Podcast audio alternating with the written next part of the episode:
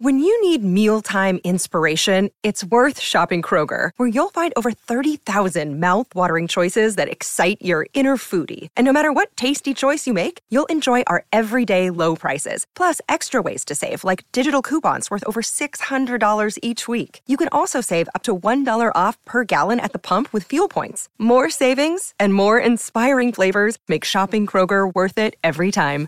Kroger, fresh for everyone. Fuel restrictions apply.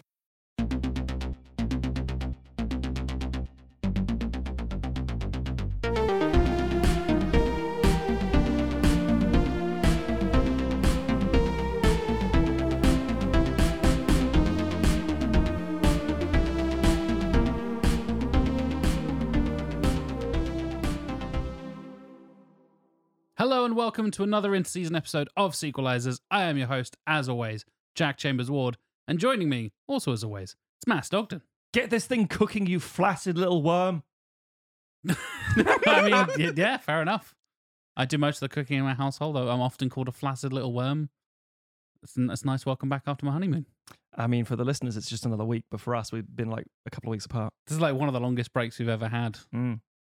Because I think we had the long break when you went to Japan, Matt. Yes, yes. And I think that's that's the longest, That's single the longest, longest. Yes. break we've had in six, nearly coming up on seven years. Jesus. Yeah, yeah.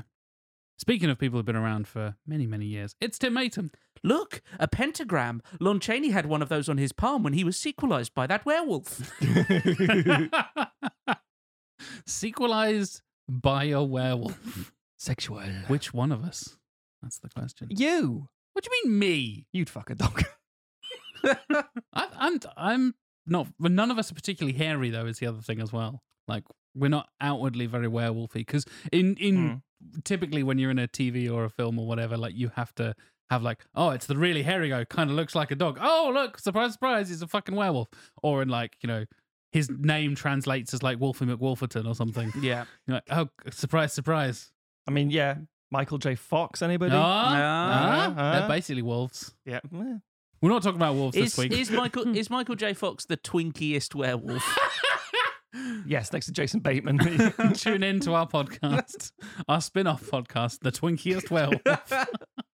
Sounds like it's family friendly. it, it fucking ain't. Because that is our topic for this week. It's not Twinkie werewolves, unfortunately. It is family friendly Halloween films. So we're probably not going to be talking about too many Twinkie werewolves. We might do. You never know. I might- mean, given the most recent like trend, like if you watch Wednesday, for example, Yeah, that's true. it, it's yeah, It's a family. Fr- I guess it's family friendly. yeah, it's fucking PG thirteen sort of Yeah, stuff. That's family yeah. friendly. I'll talk. We're talking about Wednesday Addams later on, maybe. Yeah. Who knows? But before we get to talking about our picks, which of course, if you've never heard an in-season episode before, they'll be in the second half. We'll have specific picks, specific choices, topics to talk about in the second half. But we'll kind of be tackling the history, the kind of origins of a lot of the family-friendly Halloween stuff, the shift towards family-friendly stuff, how the kind of marketing shifted, how the genre shifted, and all that kind of stuff.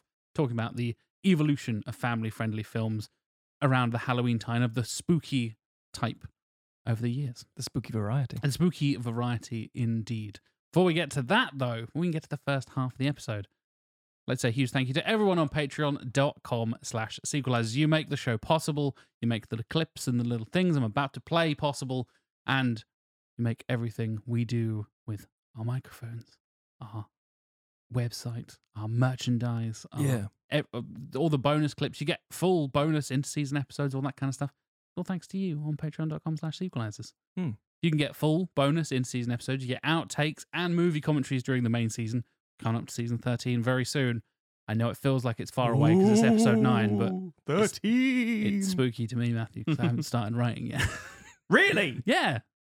Why are you not? That's not What are you doing on your honeymoon? Literally nothing like that. Why weren't you working? I mean, I did do a bit of work. I watched some. fucking- I watched some relevant films. okay, fair enough. but I did not write any relevant stuff, any pictures yet. But I have ideas, and that's the That's important. that's thing. what that's all counts. That's all. That's The that's spark need. of imagination. Something like that. Yeah. But anyway, ignoring the spark of imagination, you can also get, as I said, exclusive merch, discounts on merch. You get ad free and early access to every single episode as well. You can listen to it on the Friday before it comes out for everybody else on the Tuesday. You get a whole weekend and a Monday to go and listen to it. It's a it's a lovely lovely old time on Patreon. You can also go up to the £30 tier, get a shout out, get an avatar drawn by the one and only John Scarrett, and you also get the title of executive producer. We call them the EPs, and they get a clip to go along with them. This week's EPs are Marcus Lindstrom, Hey, what the hell do you think you're doing, baldhead? This floor used to be dirty enough to eat off of. Next up, we have Mick Breen. I'm not the other anything. I'm me. Um, I can see you don't have button eyes, but if you're the same cat, how can you talk? I just can. Next up, we have Canis Rufus. She's white! Search out this small lump of sand! Josh Vandersloos. Pardon my enthusiasm. I like your enthusiasm. Ooh. That's what it goes in. Oscar Sadler. No, no, not at all. Don't be silly. I know when you're lying to me, Papa. And Martin Calderwood. Uh-oh. Sisters, did you hear what he called you? Whatever shall we do with him? Let's barbecue and fillet. Hang him on a hook and let me play with him. No!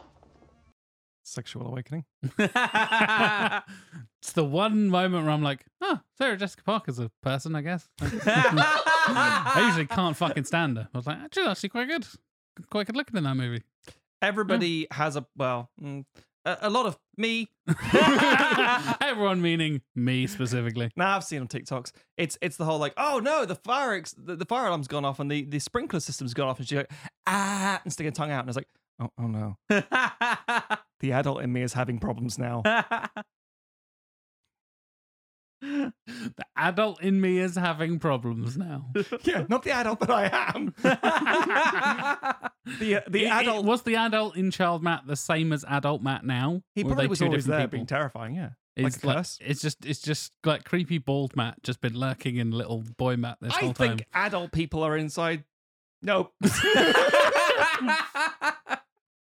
Bend over, I'm gonna fuck you. That goddamn soundboard. it, it is really a devil of your own dev- creation there, Matthew. it's all just things you've said out loud into a microphone. hoisted on so many petards. to, to, to quote Hayden Christensen, what have I done? to quote, uh, how many times has that ever been said on a podcast? Like twice ever. lot of Star Wars I don't- podcasts. Nah, true, true. There are a lot of Star Wars podcasts. and there's sand, you know, it gets quoted all the fucking time. Yeah, but nobody says to quote Hayden Christensen. That's true, Like, That's not a thing. What I hope you're gonna look forward to the next load of VIP clips. It's all Hayden Christensen. a family-friendly Halloween film he's been in. Boo. Jumper. oh God, Jumper. We're not talking about Jumper though. Thank God. We're going to talk about the VIPs, the people at the highest tier on Patreon.com/slash Sequelisers who get to pick topics. Spoiler alert: next week is a Patreon pick. Mm. We'll talk all about it. It's a very, very interesting, kind of off the beaten path kind of topic. I'm very intrigued to talk about it. It's Mm. kind of relevant to us and we're a little It's, bit it's both different. on the off the beaten path and very much on the beaten path yeah, as well. it's it's a weird kind of thing. It's hard to describe, but actually kind of makes a lot of sense. It's as movie podcast. paths. when they step out of uh, the council of, of famous Elrond, gardens and paths. which way is Mordor, left or right? Turns out the path was left. Who fucking knew? I think it's right, and everyone's gonna get really angry now. probably, probably, probably. But the VIPs for this week are Stuart Main, Now the transition into manhood. You're welcome, Stuart. Jonathan Firth Clark, Are we supposed to be in costume like you guys? Costume. Uh, Shakespearean aristocratic thing like you guys. I didn't wear the costume of an aristocrat. I am an aristocrat. Okay. That reminds me of the Joker quote from the uh, Harley Quinn series. I'm not like a socialist. I am a socialist. Josh Miles, Frankie, my boy, look at you, still traveling by mail, Mr. Cheapo, huh? It's not a money thing. I have a plane phobia, okay? I mean, at any moment, those engines could catch. Fire! Yeah, yeah. Fire bad! We know. fucking Kevin James, man. I Weird. think that Hotel Transylvania is probably the best use of their time. Yeah. Just the best keep doing Kevin that, James guys. film. It, it, their quirky, silly bollocks humor without the sexualization Yeah. fits that shit great. I'm okay with that. Fair enough. Just I stay think- away I think from- that's a valid statement. Stay away from live action, boys.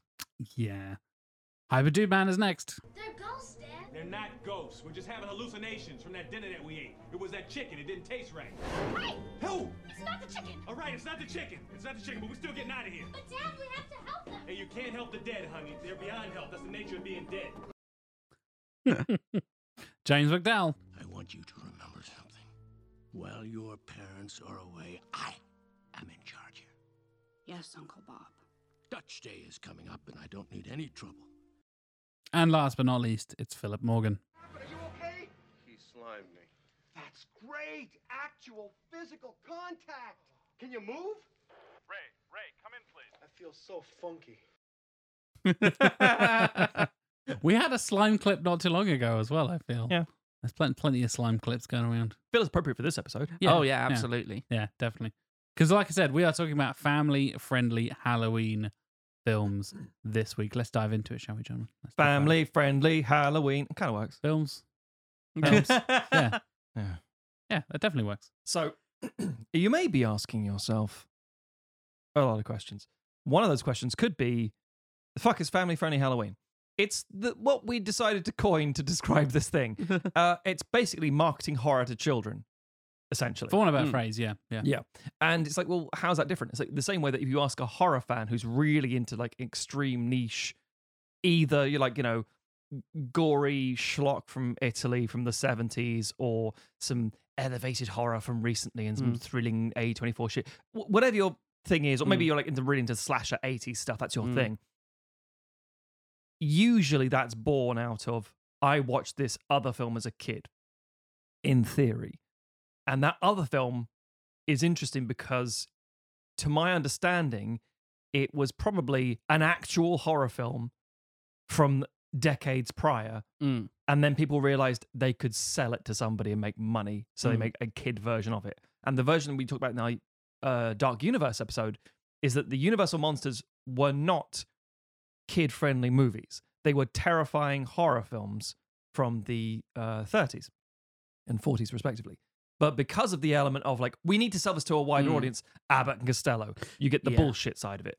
But then equally, as the years go on, and because of the nature of cinema and escalation and how art is heightened, shall we say, you know, showing something like, for argument's sake, Event Horizon as a sci fi horror, showing that side by side with Come It's like, one of these is not scaring me. Yeah. It's like, yeah, because you've gone through the process of seeing this stuff. But as a Mhm. child, you don't have that.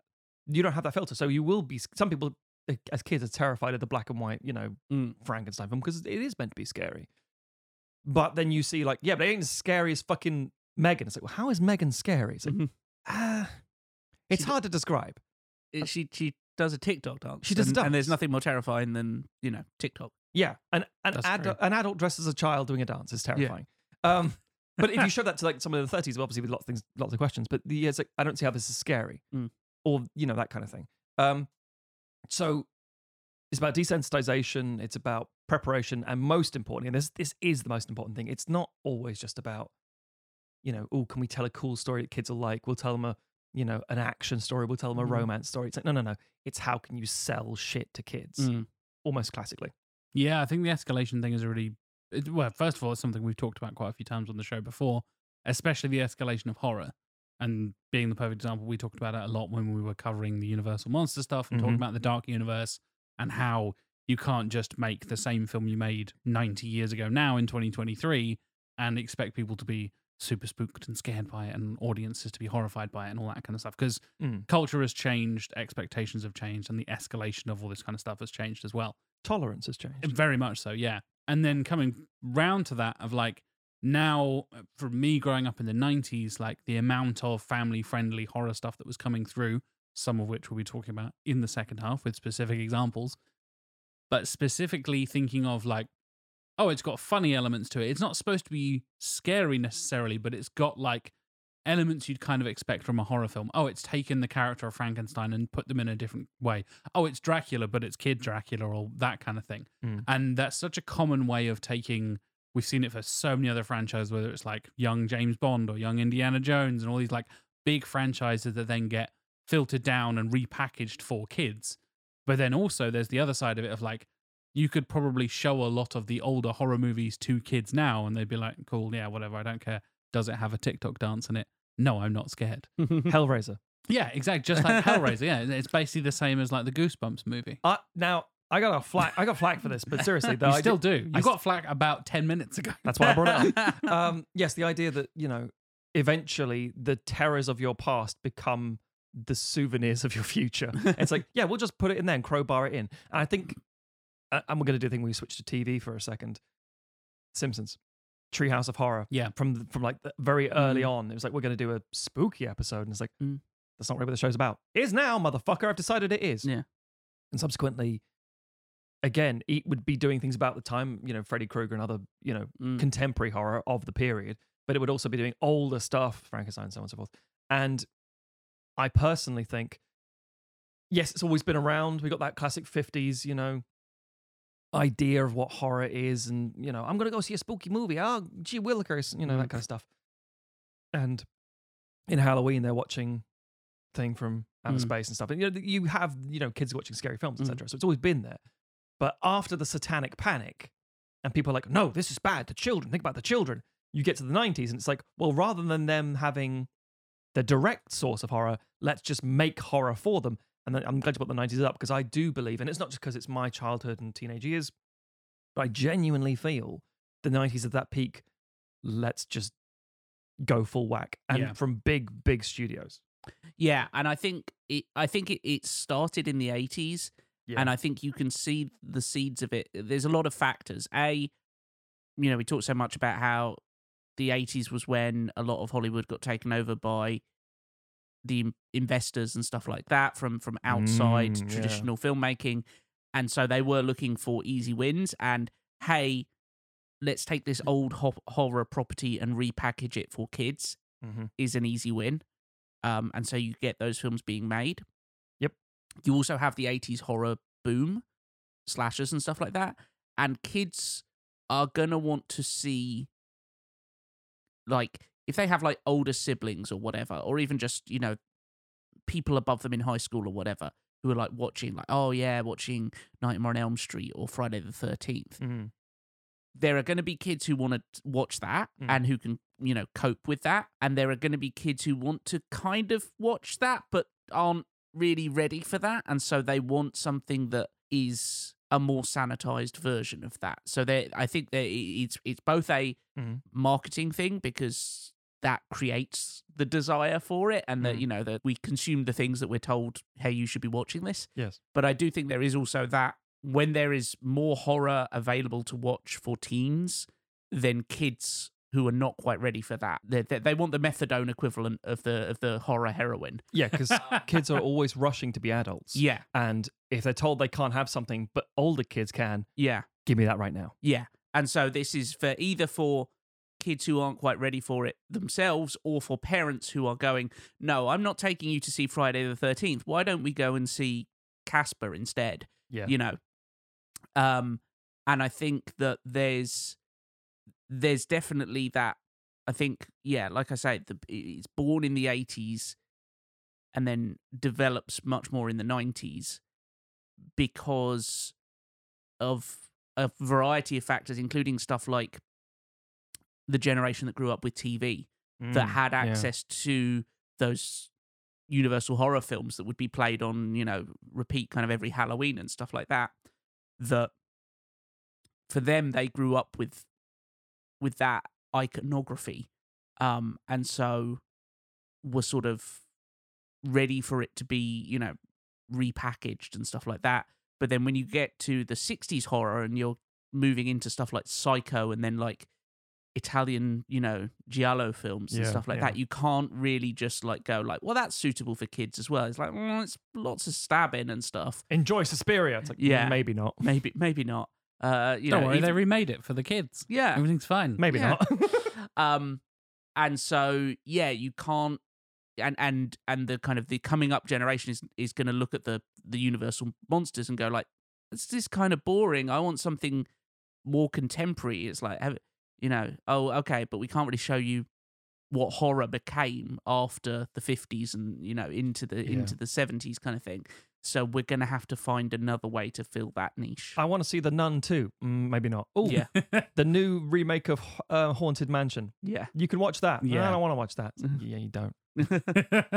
I think it's a really interesting point to bring up. Not only TV, but the want for kids to feel like grown ups and like either sneaking into a cinema and being like, yeah, I'm 18, everything's Yeah. fine. And traumatizing themselves. Exactly, yeah. Or, and I've told this story before on the show many times, but staying up late and watching a thing on TV that you shouldn't be watching. Mm. I did that for Predator 2. That is very much like my my origin story of like, oh god, I should not be watching this. This is I didn't even know. I again, lifelong vegetarian. I didn't even know what a meat locker was, let alone what the fuck was going on with Gary Busey in that film.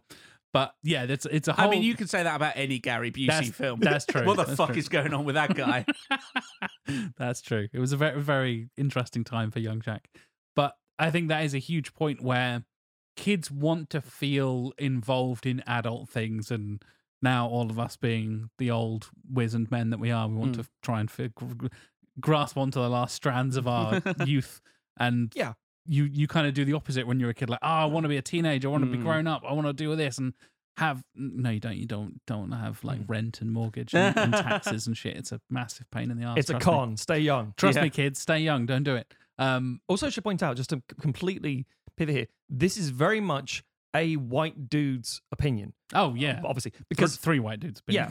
Opinions. Oh, hello. Um, no, uh, what I mean by that is um, our perspective is like, oh, you always rushing me out adults and we want this thing. Mm. Yeah, not always when like uh, anyone who identifies as a woman. It's like, no, adulthood is forced on you fucking fast. Yeah, that's Yeah. true. Um, that's true. And uh, women's interpretation of horror is always different because of the idea of how horror is presented, usually overly sexualized. Mm. Um, I mean, just even the the tr- the train change from the original Night of the Living Dead uh, to the '90s Night of the Living Dead and Barbara's different role, for example, just how women are presented. Mm. But on top of that, uh, and then obviously we get like the things like Scream and so on and so forth. I'm not about actual horror here, but you know what I mean.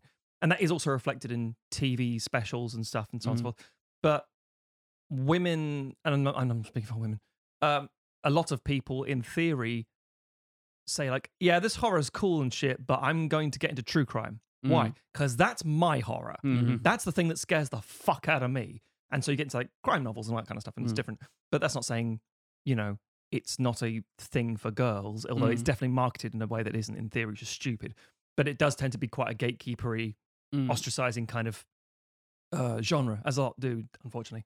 Um, but at the same time, uh, equally, the way people interpret horror, uh, we we've seen like uh, if you take like uh, Jordan Peele for example, you know, representing for different ethnicities. It's like yeah, and then equally, um, Under the Shadows is a great film from Iran, and uh, that representation of horror. Now that the thing is, again, that's horror for adults. Mm. Horror for kids in different countries also hits differently. Mm. You don't. We we are then we're all dictated by cinema by the American film industry. Mm.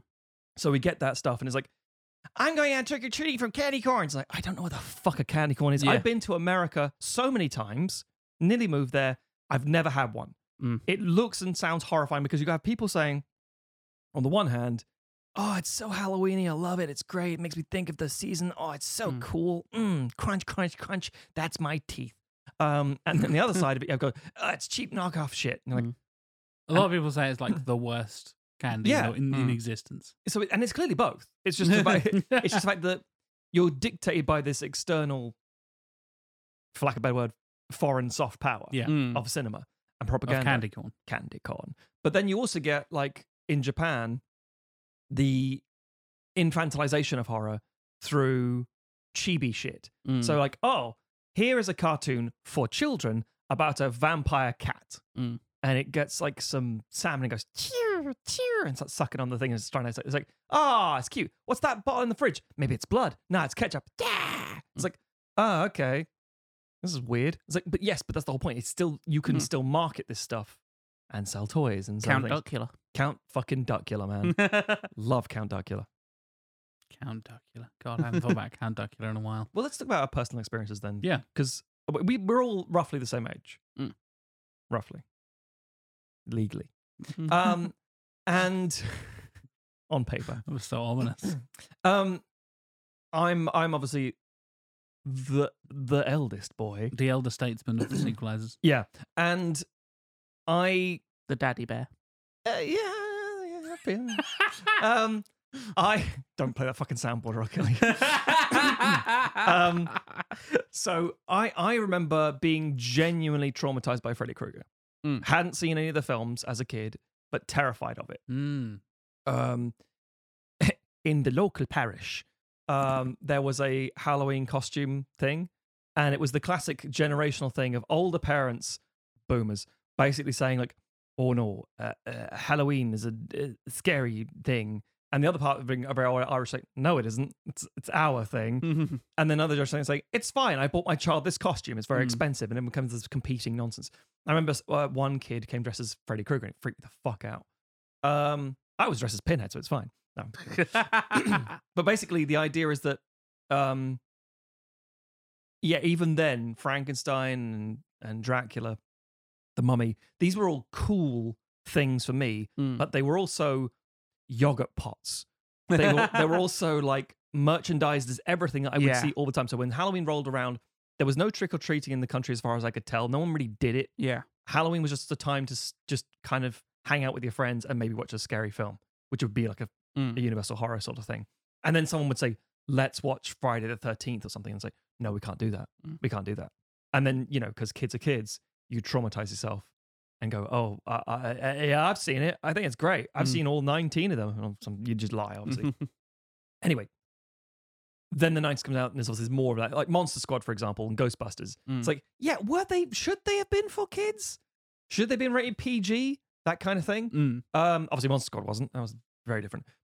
But then you get to the whole, oh, here's some stuff for you. 90s comes along. Mm. Uh, we will. I, I, the reason I'm being coy, by the way, is because we're going to talk about all that shit later in the show. Yeah. So my memories specifically are that there was a lot of cool, spooky stuff. I was a weirdo kid. I like these things. X Files has started up. I was looking for excuses to watch, Mm. you know, eerie, unsettling things, but not real horror Mm. because I didn't want to be truly afraid until my teenage years and the internet came along and fucked And me up. ruined you.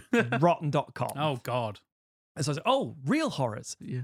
Oh my god. Um, and and then you know horror escalation, and and they re-released The Exorcist and so on and so forth. Mm. But it was still the gateway. It was still this is good enough, and there were still also things in there, Halloween specials of TV series and things that were still fucking terrifying. Mm. That still went too far. Not because, and this is kind of a subjective truth for everybody, and still holds weight for adults and children. Mm. The threshold of tolerance is not set universally for everybody No. What scares me does not always scare someone else. Mm. It makes it relatable. So, you know, oh, just tell an honest story of what's terrifying to you. And that changes over time with, we talked about this in the Universal Monsters one. It has to have a theme, it has to be about something. Uh, there's a Japanese film called Pulse, for example, from the guy who did The Ring. Um, it's not as scary, but it's the idea of technology and you being lost and just sucked into this Mm. dark patch in the wall, which obviously speaks to a lot of horror from Japan and things. But from a childhood point of view, I knew I wanted to experience that level of ooh, spooky, Mhm. scary, love that really cool, unsettling, unnerving stuff. But I didn't want to go too far. You you want that, you know, I want to cover my eyes and go, oh, it's Mm. scary. But you want to be, for lack of a better word, safe, which is what horror is for everybody, really, Mm. because it can't actually hurt you. It can Mm. traumatize the fuck out of you, it could, it could damage you mentally. But the idea is it's supposed to be a safe experience where nothing's actually going to hurt you, Mm. but you can get scared. So that was me personally. And because of my age, there was a fuck ton of it. Even Mm. like to this is a weird one to say. Around the period of time, was like, oh, okay, well, let's watch a film that's appropriately Halloweeny, not horror. It's why we call it Mm. family friendly Halloween, not Mm. horror, because Yes. Yeah. most of it's comedy. Mm. And here's a weird one for you Batman. Yeah. Mm. 1989 and 99 was um, uh, Batman and Batman Returns. They're kind of horror films for kids. Yeah. Sort of. I mean, it's Tim Burton is kind of the poster boy for this. Very much so. We'll be So- about Tim Burton in the second half. yeah, don't yeah, you worry. yeah. yeah. Um, yeah, I think it's it's interesting because I think a lot of the ways that you could look at this is is also like it's like training wheels horror. There it is. Um, you know, it's and I think there is there is a recognition among most people that it's actually good for kids to watch stuff that is isn't going to traumatize them, but does kind of slightly scare them a bit, um, because that's part of the experience of life, and You don't want to shelter people too much. you don't exactly you don't want to wrap your kids in cotton wool kind of stuff. They can't have spicy food; it'll hurt their mouth. Yeah, it's like, yeah. uh, maybe they'll just figure it out themselves. Yeah. Um and so a lot of these these films and this these kind of uh uh productions and stuff it is that kind of like okay let's put this stuff out and let's ki- let's let kids find their own limits and so yeah obviously sometimes kids going to watch something and it is going to freak them out because they're not ready for that or it particularly strikes a chord with them or whatever but Mm. for the most part you know studios and uh, etc filmmakers are pretty good at judging like okay yeah this is and obviously also censorship boards come in as part of this Very much so. because they're ultimately going to decide no that's this is a pg this is a you know 12 or a pg 13 or whatever Mm.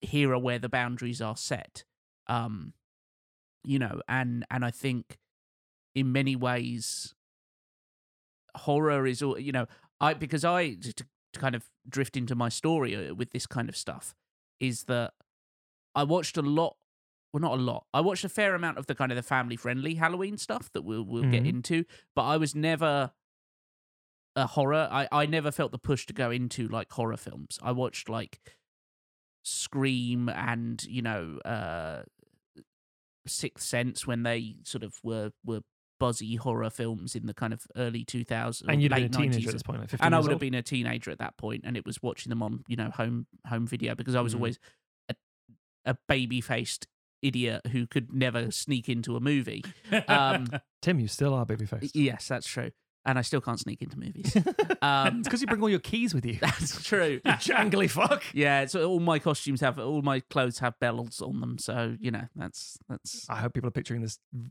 tiny child Morris dancer. It's like, Yes. yes, Tim. Yeah. Yeah, pretty much. Um yeah, so I I and and also like my friend group wasn't particularly like horror fans and stuff like that. So no Mhm. one was pushing for that.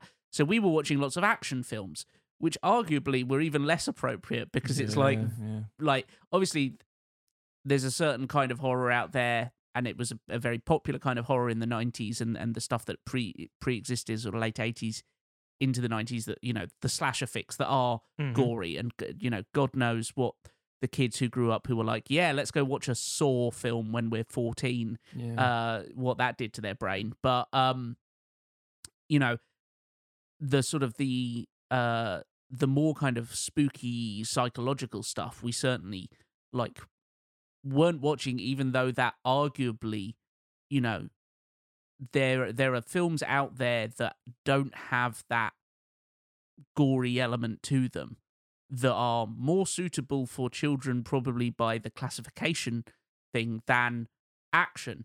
Um and of course now we have this trend in action cinema of like it's fine you can show someone being shot as many times as you like as long as they don't bleed on the camera. And it's like that's that that that feels odd. Mhm. um but yeah so i my main uh, it's an interesting one to talk about because when i think of like family friendly halloween stuff and especially like kind of child friendly horror type things i mainly think of tv i Mm. think of Yeah, stuff like yeah.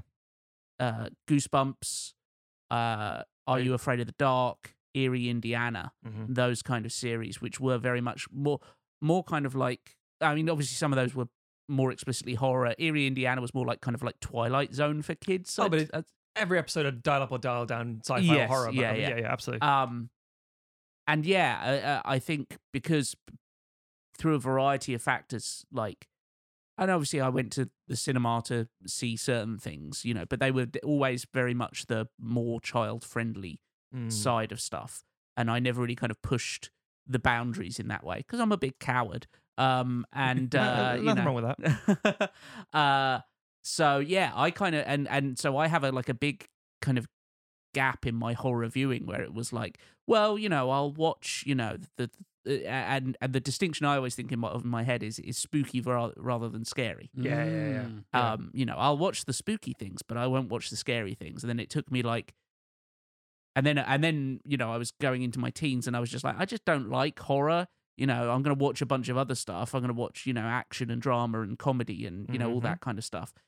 And then it took me a long while before I was like, maybe I should watch some of these horror films.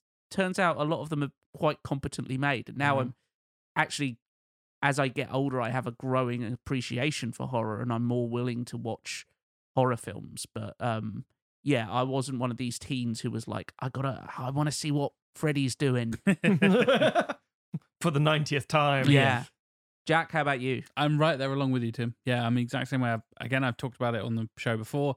Never grew up being much of a horror guy, but I've come to appreciate it so much more as an adult and realizing that some of my favorite films, like I talk about The Thing all the time. It's Yeah. like, Yeah. that's kind of- kind of a fucking horror movie. if you Yeah. really- Oh, It is. Alien. That's kind of a fucking horror Yeah. movie. Like, I, I find it often where I, I, I think I've had to like have a conversation with myself and kind of admit that I'm more of a horror fan than I am as Mm. I've gotten into my 30s and like getting more appreciative of cinema, partly thanks to doing this podcast as well, and thinking about how I didn't grow up doing any of that shit, like sneaking into films and. Mm. Funny enough, the opposite of you, Tim. Everybody thought I was like 18 Yes, yeah, because 'cause I was a giant. I, I was over six foot by the time I was like 14, and I n- never got a fucking children's ticket on a bus and all this. Kind of, it's, it's very frustrating.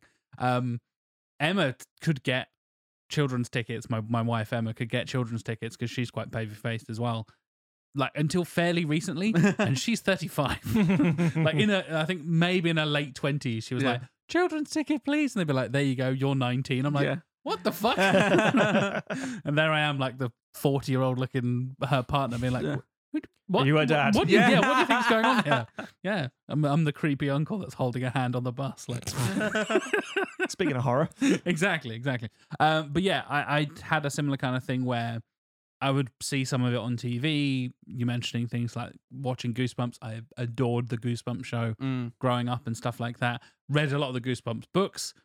We did that on the show. With Yeah. the, yep. My hands are made of sand. Go and Google that because that's still one of my favorite things we've ever done. That, that's it's a, a, Patreon exclusive. Patreon outtakes. Yeah. That is glorious. for, Yeah. our, for our Goosebumps episode. So go go back and listen. If you are a patron on the ten pound tier or higher, go back and listen to that because that is one of my favorite things Yeah. we've ever done on Listen, our listen to it on the witching hour. and find out if your hands are indeed made of sand.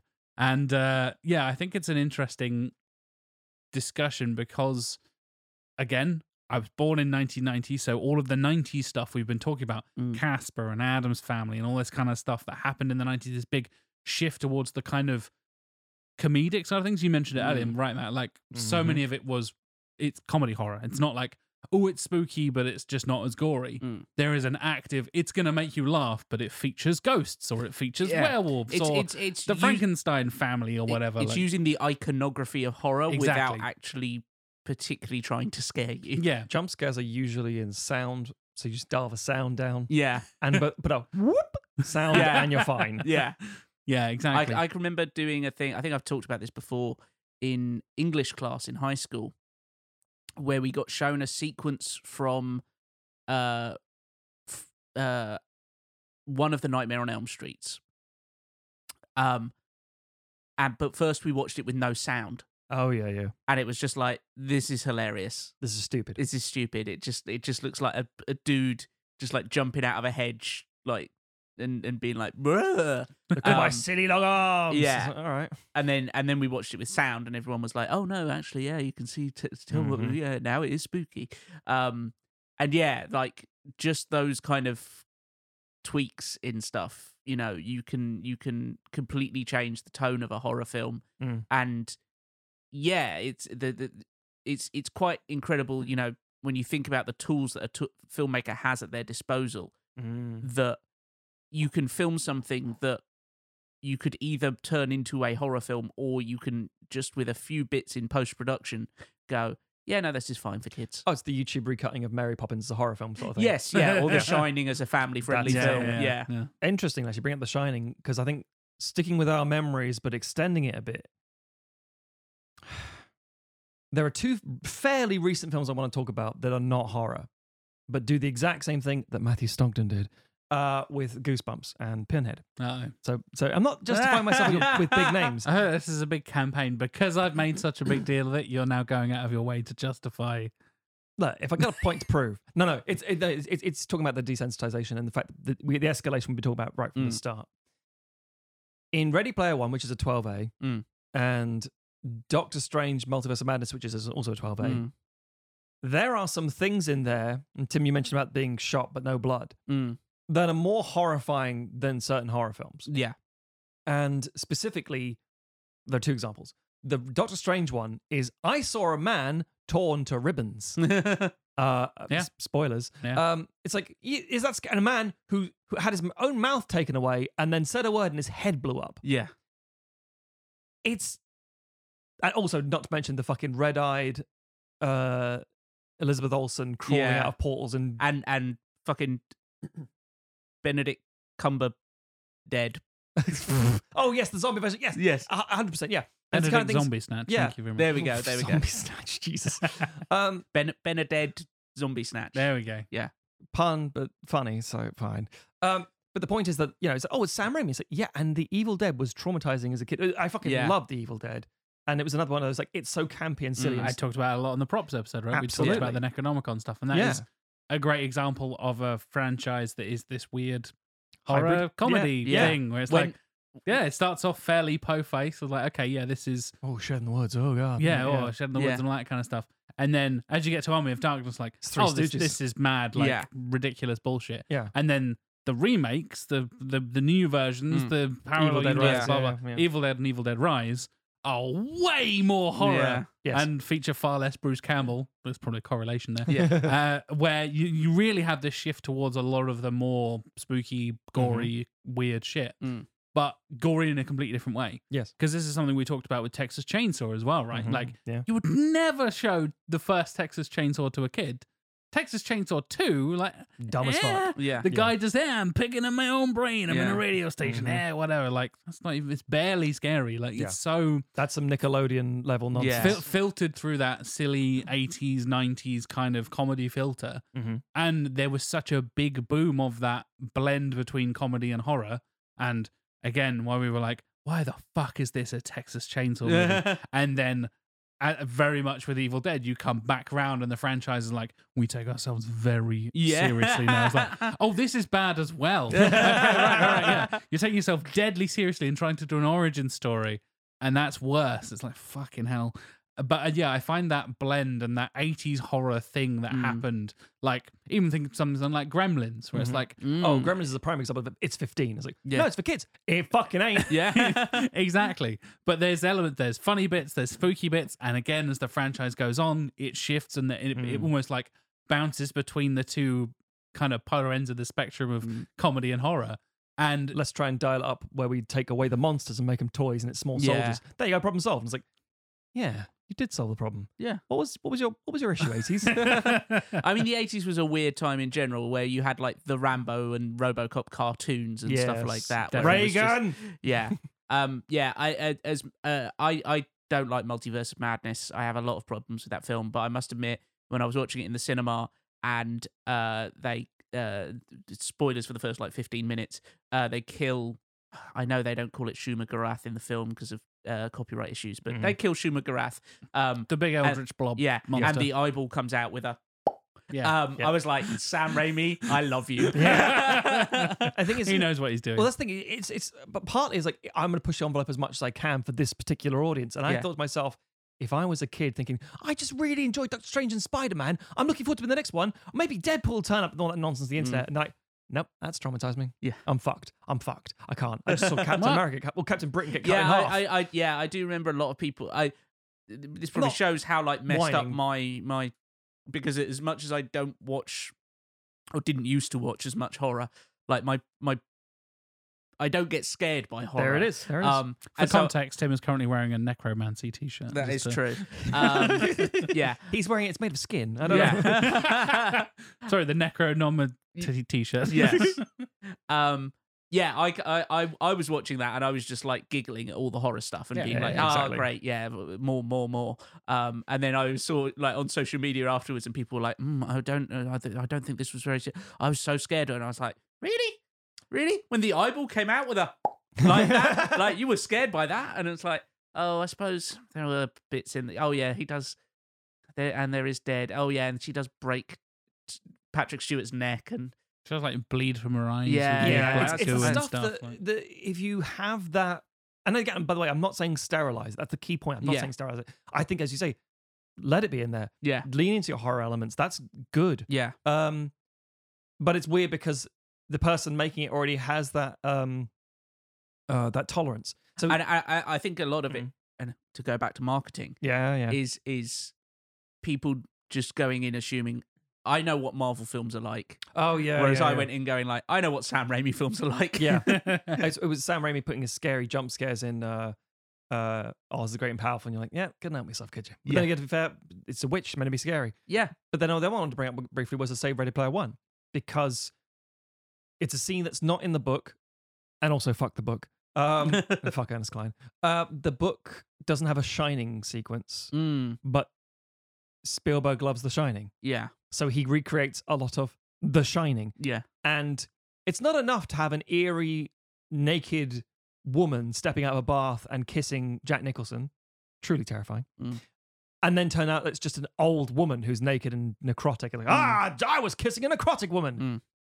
Mm. It's now she has to be evil and giggling and chasing him around and like, "Je- Je- Jesus, fuck. Yeah. It's too much.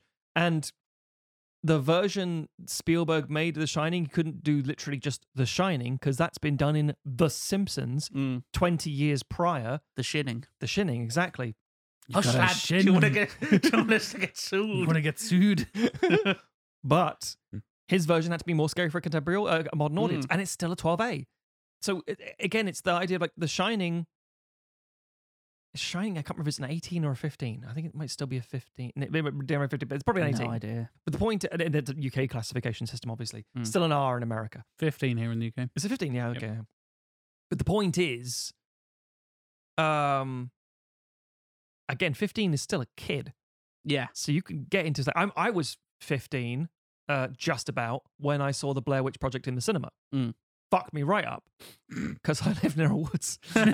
um, but specifically, it's just the idea of like, yeah, is that family friendly? It's like, no, but you could show it to kids now. It's like, mm, you could, I guess. yeah. It's, it's, it's, Matt, if if if halfway through the Blair Witch Project they'd have come across uh, a set of stairs in the wood, Oh, would no, you have just no. got up and left the cinema? Tim, they came across just bits of woods and sticks in the woods. Leave. Don't like, oh, I better take some more footage. Oh, I knocked one of them over. You fucking clowns. I was, I, I don't say stuff in the cinema. I wanted to. Um, but yes, there is the idea of like, you know, uh, okay, okay. Prime, for example, I don't know if you guys have seen the two cinematic 20 years apart versions of The Haunted Mansion from Mm. Disney. I've seen neither. One with um, Eddie uh, Murphy. Eddie Murphy, the other wing with, well, to be fair, fucked up people, Tiffany Haddish and, and Mm. um, Lakeith Stanfield and all kinds of things.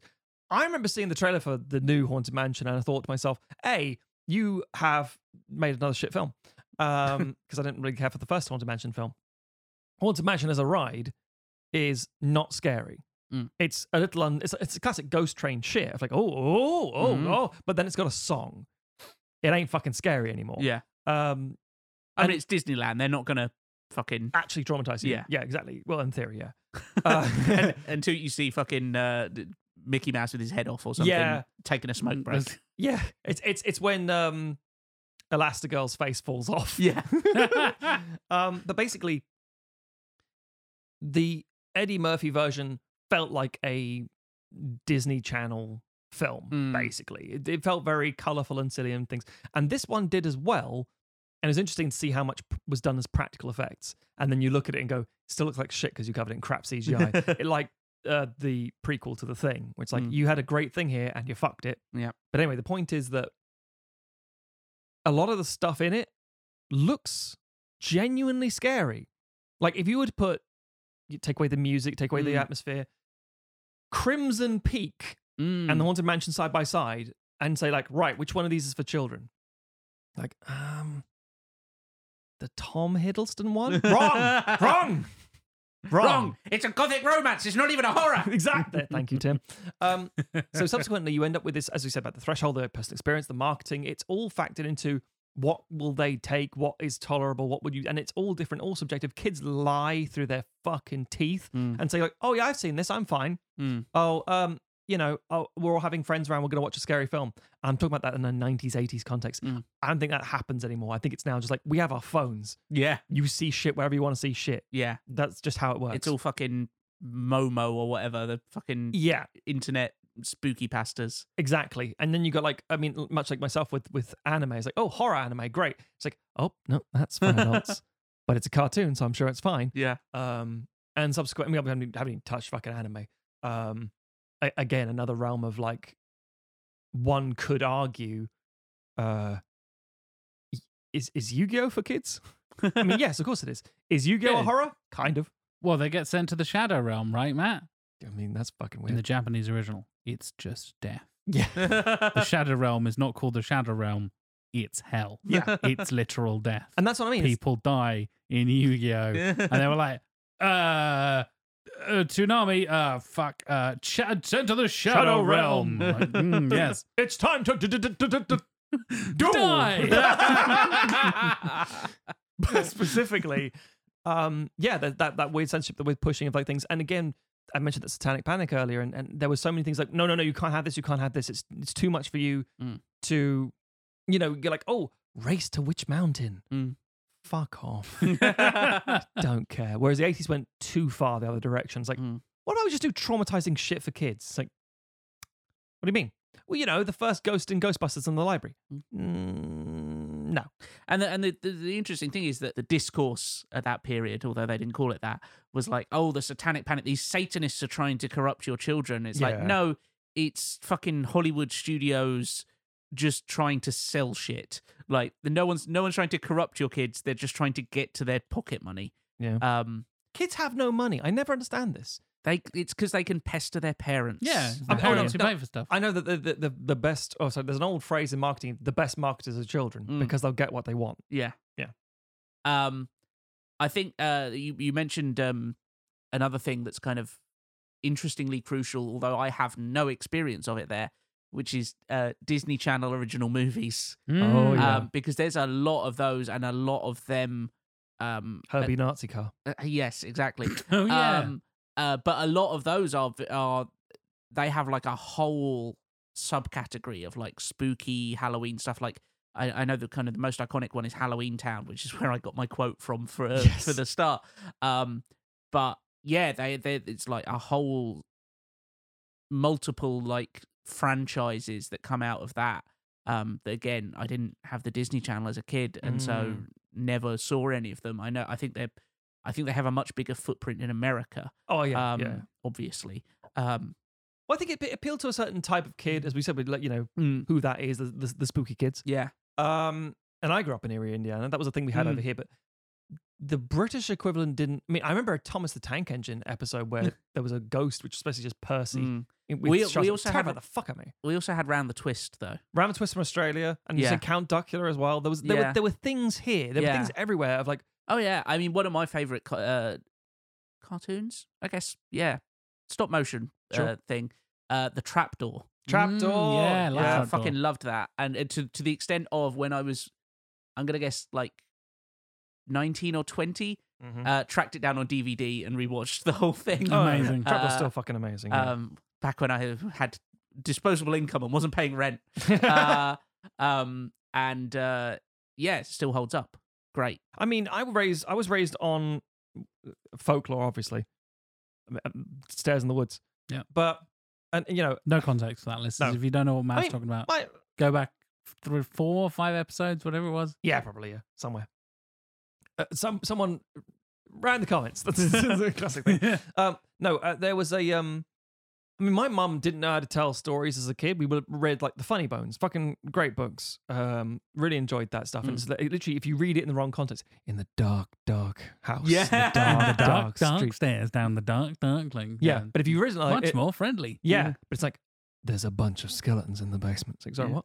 Some skeletons lived. One's a fucking dog. It's like, the dog's dead. It's like, And yeah. there's Woofy the dog. It's like, oh, it's Yeah. very different. no, it's it's very different tone. Mm. Um, but my mother's stories were like, you know, oh, I'll read this, and then she went, um, oh, and then she'd say, don't open your eyes. This is a fairy that steals children's teeth. Not fucking wrong, but it was more specifically, there's a magpie on the cupboard. He's looking at you. And he, she put her hands on my I'm- chest. I'm imagining your mum half an inch from your ear. Just One hundred percent ASMR. She freaking still the fuck th- out. She laughs when she tells me this. She's like, "Yeah, it was good." Um, and so I said, "I said, and he's gonna peck your eyes if you open your eyes, so keep them closed." And she put her little hands on small, A, ti- a tiny claw-like hands. my mum is like five foot, so uh, and a mum- raven. Yeah, but she, uh, put- she put it on my chest, like, "He's going his whole way up to your face." What, what you doing, mum? This explains a lot. Of course it does. And I mean, this, Trauma. This gets to the core of it. Really, is that Matt's freak. My, my is that therapy. is that Matt's traumatized. Um, but also, if you go back further into pop culture and and and and the stories that we tell each other, it goes back to fairy tales. Boom. It goes 100%. it goes back to your Red Cautionary Riding shit. Hoods and your Hansel and Gretel's and stuff like that. And And, it is Birds will peck out your eyes. You know, whatever the fuck that was. yeah, we've always we've always had these stories that we tell to children Yeah. that are spooky. and There is a single woman in the woods, and she's going to eat you. It's like, Yeah. why? Because she's a single woman. Gross. I don't need another fucking reason. Yeah. Just don't go near her. It's Yeah. like, okay. Um, But a house is made of food, and you like food. Yeah. It's like, damn it. These single women, they'll tempt you with treats, but don't believe them. Yeah. Burn them. It's like, is it appropriate for me? Of course it's appropriate. Go to sleep. yeah. Um, and so yeah, really, like these are just an evolution of that with Yep. you know with- Colourful with, stuff. with more more slime. Yep. Ain't That's wrong. how you know Kids you're an fucking adult. love slime. I work in retail. They're all mad for slime. That is Some things don't change in 30 years. I one of those remember. Partridge lines, but also so, co- so correct. The, like I work in retail and kids love slime. It's because like, again from the 90s, slime and gunge fucking yeah, everywhere. Yeah. And you mm. didn't know what it was. Yeah. It's always just a terrifying This is- this thing. is- like, this is do the I ev- keep my mouth closed? Like, this is the this is the evolution in in our you know when we grew up slime was a thing that you saw on TV Yes. now kids they have the slime in their own home Now, yes, yes. they make the slime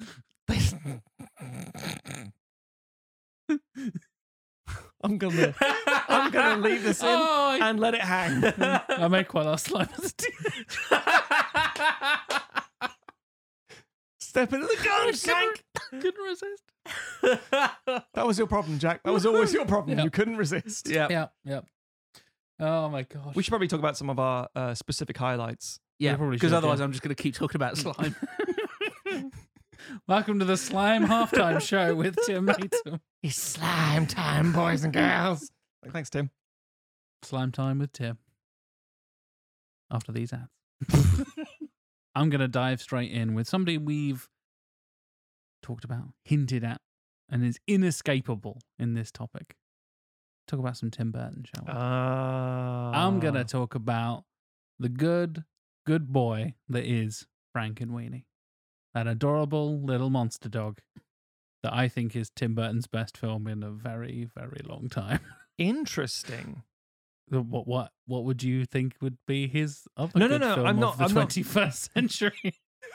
Fucking Planet of the Apes, Matthew. I think not. We've covered Charlie and You're not rich from unequal sequel. You're not a maniac with terrible taste in films. No, no, I mean, He I mean, genuinely sense- defends that film. Oh, Fuck you, Rich. If you're listening, you're wrong. Yeah, you're very wrong. objectively wrong. That film is terrible. It is terrible. No, it's the sense that Frankenweenie's one of those weird full circle things I'm sure you're going to mention. Um, but when it came out, it came out to limited fanfare. Yes, People watching The Master instead. sure. Uh, Seriously, I I came out of a screening. yeah those two films have similar That's a Venn audiences diagram of yeah. I yeah, came out of a yeah. screen for Frankenweenie and said, "Yeah, it was all right." And I was like, "The Master is amazing." Would have been better film." I was with like, Philip Seymour Hoffman. he could have played a good Frankenweenie.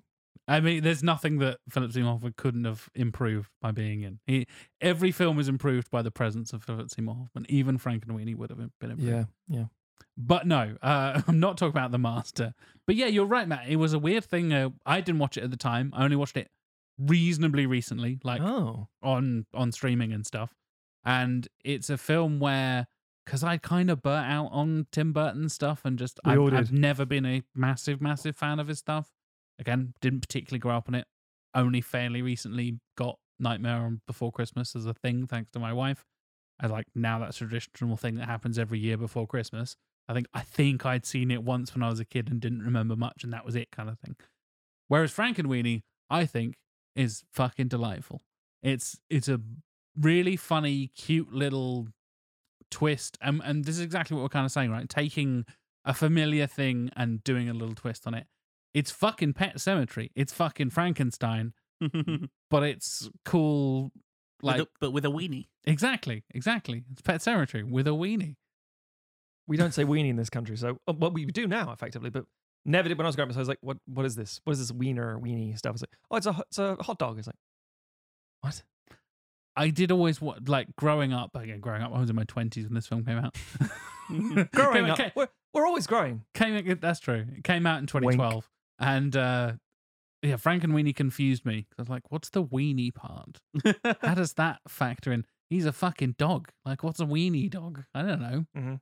Even even with again growing up on a lot of American culture and stuff, and I find it fascinating that it kind of got a lot of middling reviews from a lot of the like snooty critic types. I've got a mm. Guardian review, and of course, our boy, the late Roger Ebert, giving it a two, two thumbs, two stars review. That's out of four. So it's like Two thumbs down. yeah, essentially two thumbs down. No, I think that was his one thumb down, two thumbs down. So people, it's very confusing. They've translated just the stars on the website. yeah, because they so- knew what they were talking about. Yeah, but I think a, a lot of it is familiar Tim Burton territory because because of the way it looks, and obviously it's it's that style, that stop motion, black and white, spooky. Everybody's very stylized and characterized and all this kind of stuff. But you've got brilliant performances. I think there's some really really great choices with the casting, like everybody from Martin Short to Winona Ryder, Catherine O'Hara. Like, there's some really, really brilliant performances in there. And I just love the idea of doing this twist on the Frankenstein story, on the kind of pet cemetery side of things, and bringing a dog back with the the, the monstrosity that it is, but him being Science! yeah, him being super cute and and and kind of fun. And I was pleasantly surprised by it basically after being burnt out on Tim Burton for so long and revisiting this in my late twenties, being like, oh, I'm not the fucking target audience for this. Uh, Well, I mean, it's a black and white movie for kids. That's Yeah. a weird. That's a that's a hard. I have actual influence at the studio. No one would ever get you to sign off on that shit. Um, out of curiosity, then, Jack, if you don't mind my asking, um, because this is 2012, Frankenweenie, and I don't know if the listeners know this necessarily, but Frankenweenie was also a 1984 short film by Yes. thing. Have you seen that? I've not seen the short. no. Because the short is live action. Yes. And it's just a, I can't remember the name of the dog, but the one with the, the rascals looking motherfucker with a, a pit bull terrier sort of Yeah, thing. yeah, It's yeah. like- But it's like, you know, sweet. Um, and it's also in black and white. It's like, it's like half an hour long, cost a million dollars in the 80s, which is like, like, oh, it's a fat, like a homemade thing. No, it ain't. No, it's a period from the 50s. And it's the same sort of thing, basically. Um, but it's also what get, what got Burton fired from Disney. Because we're talking about the 80s, right? Going different things. Like, and they went, you spent a million dollars on this, get the fuck out. we'll keep that Nightmare on Elm Street. I'm not, Nightmare Before Christmas idea you've got, but we're not making you do it. Yeah. Get out. uh, but it's interesting because the it's clear. I mean, there's there's an animated thing as well, which was um Vincent. I think his name is. I mean, not Victor. I think it's Vincent. And it's a little boy, mopey little boy who is called Vincent after Vincent Price or something like Mm, that. yeah, yeah. And it's just classic Burton being Burton. But this is one of those weird things. I always knew about Frankenweenie. I think it might have been a um an extra on a DVD somewhere where it's like, oh, here you go. It's one of Burton's like his Nightmare on Elm Street. Oh, Nightmare on Elm Street? A Nightmare Before Christmas. Um, and by the way, here's Frankenweenie. Why do I want to see this? Well, yeah, it's just one of those weird things he did. Little short film. Like, okay, fair enough. Thank you. little extra. I'll have that. Um, but it's interesting how it's like, oh yeah, it's the 80s, much like Jack- Back to the Future, looking back at the 50s. And then looking back at things like you Yeah. know, the, the classic Universal Monsters, we talk about the rise of that. And he's just done it again in 2012, but properly in full length. And I think it works quite well because of that. I personally think it's fine, but that's because, again, I'd seen the original and that sort of thing. But Yeah. yeah, I, yeah but it's it- sorry, you were saying about the you know the re- the reception of it all and how it was.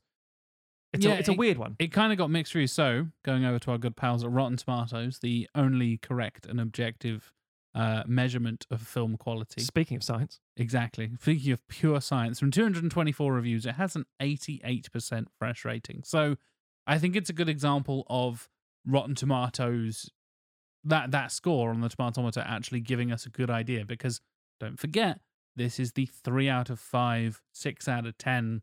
It's good, but it's not great kind of film. And I Frank and Frankenweenie is a perfect example of that. I can imagine a lot of people and from the reviews I've been checking, a lot of people did give it that three out of five, that uh, it's a six or a seven kind of thing. And maybe it's because I came to it knowing that, again, it's a Tim Burton film from later in his career, from more recently in his career, and me being so burnt out on so much of his shit, specifically with one Mr. Depp, who we've covered many times on this Mm, show yeah. before. Again, this is post Alice in Wonderland and, and all that kind of shit, and Charlie in the Chocolate Factory we tackled last season. So it was nice for me to have like, oh, it doesn't have Johnny Depp doing his quirky bullshit. It doesn't have Helena Bonham Carter and Johnny Depp being like the two main quirky, oh, they're Victorian weirdos now or whatever. This feels like a we like you were saying, Matt, a weird throwback to the 80s in many ways that it feels like Burton is almost doing that and going to his pre, uh, for want of a better phrase, like sell out phase where it was just, oh, Johnny Depp is just the lead in everything I do and everything feels kind of the same and I haven't done anything interesting in 20 years. Mhm. This was the first thing to me that Burton had done in years and years and years. And I was like, oh, I actually enjoyed that. That was, was that was pretty good. If I'm remembering correctly, it was his first thing in a while that wasn't an adaptation as well. Mm. Um, which I think is Well, it's kind of Frankenstein. I mean, it's kind of yeah. Obviously, it's wearing its its influences on its sleeve, but Mm. equally, like for so long, he did just It's also- adaptations and remakes and stuff. and it's also a thing, and it's an adaptation of what he did, but it's also his. And I think it's Yeah. that classic, like, I have power now. I'm going to tell Disney to fuck off because there's now absolutely an audience for this. I was right all along. Yeah. Vindication. I'm going to make a movie with them. And then Vindication. the problem is with doing that, only those people turn up. Yeah. so you end up going, oh, how much money did it make? How much did he make? Did it make actually? Uh, I've got that up. Bear Oh. with me. Because I feel like it was like probably, heh. Yeah, correct. Ah, there we Uh, go. So it's about a forty million dollar uh, budget, which again, not crazy cheap, not crazy expensive. For an animated movie, middle, yeah, like yeah, yeah. for an animated film, that's not crazy. But only eighty-five million at the box office. Yeah. For a kids movie, you want to be doing a lot more than that. A, a kind of Disney side of things, they like to make a lot of money from these things because they're Disney. Yeah. But yeah, it was kind of a, a middle of the road in terms of reviews. Like I said, that I think that Rotten Tomato score says a lot about so many people giving it that middle of the road review, and the box office reflects that as well. A lot of kids were like, "Oh yeah, cool." Weirdly enough, I think it works for somebody as as I said, I was in my late twenties, early thirties at that point, watching it a few years ago, where I'm like, "Oh, I remember when I liked like this kind of stuff Mm. back in the day." and weirdly it works as a kind of callback to something from 20 or 30 years ago maybe better than it did to actual kids who were watching it in 2012 so maybe you know the appeal there was not actually to kids it almost felt like a nostalgic pop towards the Mhm. older audience and it kind of I don't think that's necessarily also a case of how it was presented story wise or the characters because it's got that Burton mopiness, but we Yeah. know that connects people. It's I, I don't know, I get it because I get the aesthetic. It's because it's black and white. mm, Think that puts kids off. It didn't put Burton off when he was a kid or when he was like you know in the eighties doing that film because like yeah because you still had black and white was still within living memory a, a regular like you know being color was a novelty effectively. Like only 30 years prior that major blockbusters were starting to appear in color. I mean, for the equivalent audience now, if you're saying, you know, the 90s, oh, actually, there you go, CGI yeah with the, with the equivalent. So it's like saying there's none of this. Like, that doesn't make any sense. So yeah, it's it's a bit of a, it, it, it already keeps the audience at arm's length. Yeah definitely definitely well uh matt i'll bounce to you for your first pick Okay. Um, my two are. I'm going to go chronologically, and they're very autobiographical. It's like, yeah, these two are very semi-important to me, even though they shouldn't be. Um, so the first one is 1993's Hocus Pocus. Uh, I was the not. sexual awakening of matthew Snowden. I mean, one of them a little bit. I was I was nine when that film came out, and as Tim mentioned before about uh, Eerie, Indiana, Omri Katz was the lead role in that, and it's it, like a slightly older version of Omri Katz was in in Hocus Pocus, and I loved the idea of this New England town. You know, because again, nine years old, you sort of start sowing the seeds of what you think you're going to enjoy as horror. Because Maine and all that sort of area, that North North England, uh, sorry, North England, that New England sort of area is where you get like Lovecraft that's- and that's Stephen Stephen King, King country, yeah. exactly, and you get all this sort of like influences you don't know are influencing you in a way. Yeah. Um, in the same way that people are like, oh, I like all this, you know, Victorian gothic horror. Like, Yeah, th- there's a reason. it's because you know this parts of London that doesn't really exist, you know, anymore at least. So subsequently, I saw Hocus Pocus, and it was like the whole like idea that the entire town gets, you know, dressed up for Halloween. There's things for kids, things for adults. It's cool and it's spooky and weird. The witch stuff at the start felt fucking terrifying in the sense that it's a little. I think if I remember correctly, the kid is dubbed, um, but it's um, a little kid, and his uh, sister is kidnapped by a witch, Sarah Jessica Parker, and then they literally kill her, uh, and then they try to kill the boy, but turn him into a cat instead, uh, and then they're hung. They are fucking hanged, and I'm like, wait, wait, wait. Are they hung or are they hanged? They're not paintings. They're hanged.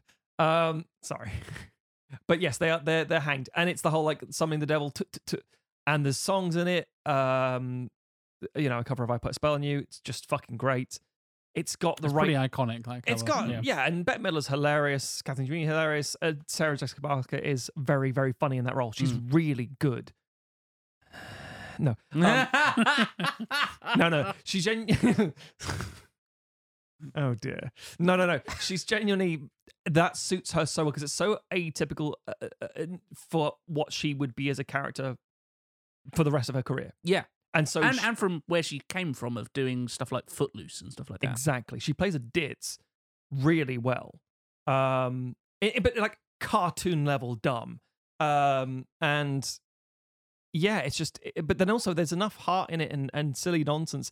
You don't really care about the, you know, the the- um the the main relationship Mm. between the two central characters. Like, eh, this feels like older kid shit.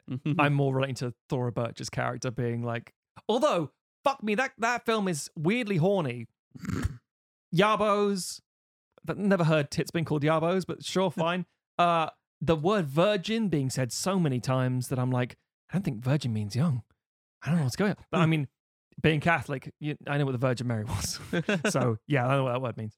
But it's the whole like, um, you know, the scene where they go up to a, this cop and say, "Oh, the Virgin at the Black Flame Candle." It's like, "You really a virgin?" It's like, "Yeah, I'll get tattooed on my forehead." It's like, "Yeah, this is a kid. Why are you like worried that he hasn't fucked anybody?" It's weird in a, in a family movie. It's kind of strange, but it was one of those like, and, it, and the fact that it's Disney, it's pushing that envelope as much as it can without going too far, but absolutely getting complaints along the way. But it's Yeah. before the internet age of, you know, my God, the children can't say this. Um, but it was brilliantly done. There's the stop motion stuff. Uh, there's the puppetry. There's Doug Jones. Doug Jones. Doug Jones being being fucking brilliant. amazing. Uh, practical effects, CGI effects. I think it's a fantastic introduction to creepy shit that goes what the haunted mansion has always been trying to do. Just be really horny. so horny. No, no, it'd be just being unset. yeah, coming downstairs and like, oh, you shouldn't uh, talk to the mask like that. It's like, stop dancing with the devil in the in the living room with your skirt hoiked up, and it's like, what? What is this film? um, like, I see a cat get run over, one of the most traumatizing fucking things, and then the cat reinflates, and I'm like, huh? um, oh yeah, because it's the horny bus driver. Hubble bubble, toil and trouble. It's like, oh, fucking, what are you doing, mate? Anyway, the point is, oh yes, and also we desire children. It might take me a few attempts, but I'll get you there. I don't think I understood that reference as a kid. but um, what I'm trying to get to is the fact that uh, again, it- it's it's it's that level of eerie and spooky and silly, but also very campy and very funny, and um, I still maintain it's it's it's also 90s as shit. Mm. Uh, we talked about ice briefly in the school bullies in the bully Mhm. episode, and the idea of like you know, I'm going to leave these kids to die. Yeah. like what the fuck. Um, so I have a lot of positive memories. Uh, have you guys seen the sequel? No. I recently watched it. Yeah. yeah, did not care for that. Same. There's some moments I don't mind. I think the just the three central performances, it's just like slipping onto old shoes. It's like they're there, fantastic. I was like, bang, straight back into it. But something doesn't fit. Something doesn't feel right. It just feels very off. And I talk about that level of like, oh, it's that you know that perfect chemistry and that perfect balance of things. It's missing here. Something feels just completely off kilter. Um, and the fact that we talk about like you know when we do our pitch our sequel sort of things like oh i'm going to release this in 1997 four years later that'll be the perfect time for it. I'm going to release it in 2023 30 years later as a perfect time for it. Yeah, yeah. both could be correct but there are examples of when that does and doesn't work. It's too soon it doesn't work out and blah blah blah. Um and then you have like other films um like the 2020 film vampires versus the bronx um which if you haven't seen it, it's actually genuinely not bad. It's got that same vibe, that same hocus pocus level of not as horny, um, but it's got that same vibe of kids versus the supernatural, but not being taken seriously by adults. A little Goonies kind of you know level of stuff, um, and it taps into the zeitgeist and the moment now without feeling too much like this is really out of touch adults writing what they think kids like. Do you know what I mean? Yeah. Um, but yeah, Would you like to guess the Hocus Pocus versus Hocus Pocus 2 Rotten Tomatoes scores? Oh, I'm okay. I'm I'm gonna say Hocus Pocus has probably has very bad, like shitty standing on on Rotten Tomatoes. Okay. I'm gonna say fifty five. Okay. What about Hocus Pocus 2? I think people are gonna be very angry. I'm gonna say twenty five. Uh, you are round the wrong way. Hocus Pocus sorry, 2 what? has a higher score than Hocus Pocus 1 on Rotten Tomatoes. For the critics, for the audience, it's the correct way around. what the fuck? right?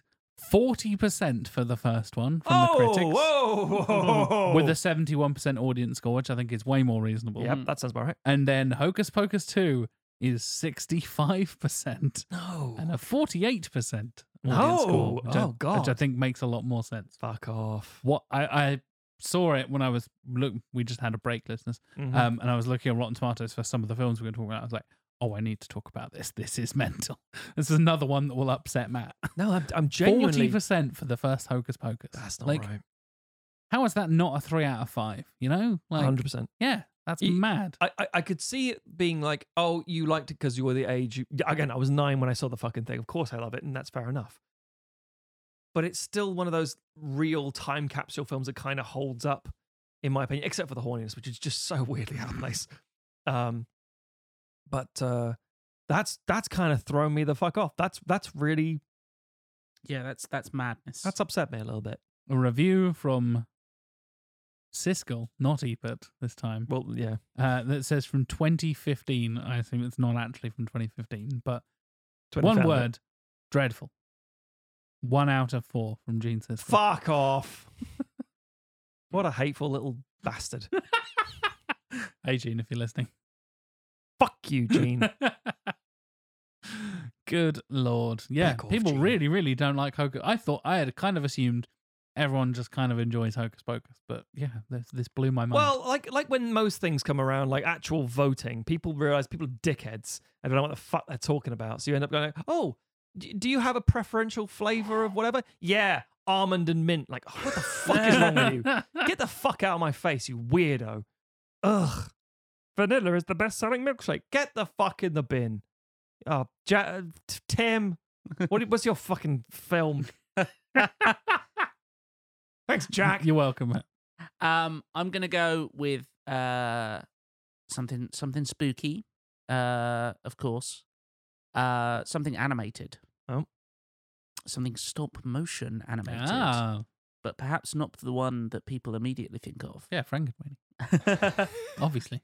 um, Coraline. Great film. Coraline. Uh, Henry Selick, uh, master animator, the first Laika film, their Yep. first uh, feature release. Their first failure. Every Laika film has been a failure. If you look at one metric of being numbers, like the box office. But Well, this this did reasonably well. It did. It did. It did 120 million on a 60 million budget. yeah, So again, it's, it's- we said about, about the Frankenweenie thing. It's like, Yeah. that's not enough. But It's not. It's yeah. that being But- said, that's It's it's like the third most successful, or at the time it was the third most successful stop motion animated film of all time. weird. Yeah, That's actually Um, quite interesting. But then again, I should also point out, I know we need, don't need to say this. Laika is genius. I'm Yes. so grateful Laika is around. So, yeah. yeah. yeah, and it, it does almost feel like a passing of the torch in certain certain ways, where you have Henry Selick, who had obviously previously done Nightmare Before Christmas and uh, James and the Giant Peach, directing this with this studio, which has then gone on to do so many amazing stop motion animated films. Um, I was a a big uh, Neil Gaiman fan in my youth, and I remember reading Yep. the Coraline book.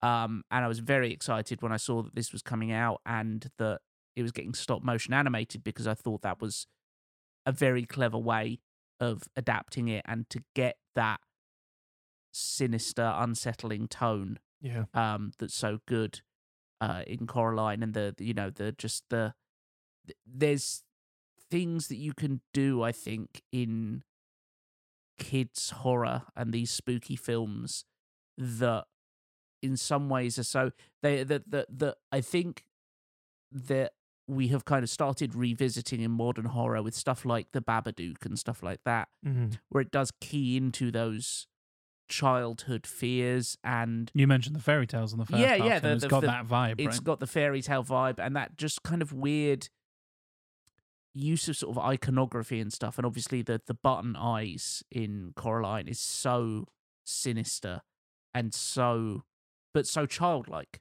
because it's going back to Mhm. dolls and you know those kind of things. In a way that if you saw it in live action, it would be probably too terrifying. yes yes that is the other thing is that yeah it, it makes sense because having it be stop motion animated gives it that little bit more distance um and um i think it's it's it's a got terrific voice performances in it uh keith david as the cat Oh, I love Keith David. so good teri hatcher as as mother the mother and the other mother Yeah. is terrific uh, in this film. Um, and Dakota Fanning as as Coraline is is great. Um, and just a, a gorgeous, gorgeous looking film. I remember it was it was during the 3D boom, um, or the second 3D boom, I guess. Um, and I went to see it in the cinema with my dad because he's uh, a big stop motion animation fan. Um, and just certain sequences in it just being utterly blown away at the complexity of it uh, and the the scale that they were working on. And obviously, Laika has only gone on to do more and more impressive things using that Nike money. Um, yeah. uh, but and and yeah, I think Coraline is it, it, it perfectly captures that. You know, it does. It feels very Stephen King for kids. Um, in that it's got that kind of oh, there's this other world. It's kind of a. It's a little bit of an isekai.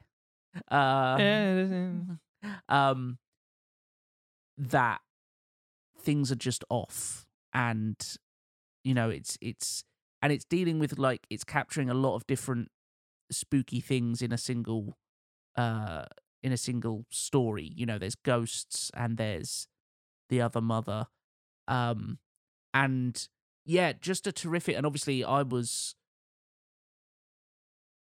significantly older than the target audience when i saw this um but uh and i i have no idea how kids reacted to it. I presume, hopefully, with the correct level of like, oh, it's creepy, but oh, I like it, and it, you know, everything ends up all right in the end. It's it's full on classic cult thing Mm. of semi indifference to start with because I don't know what it is. It's like Paranorman as well that came out. It's like yeah, this don't know, don't know about it. Yeah. and then they watched it, Oh, mm, don't know.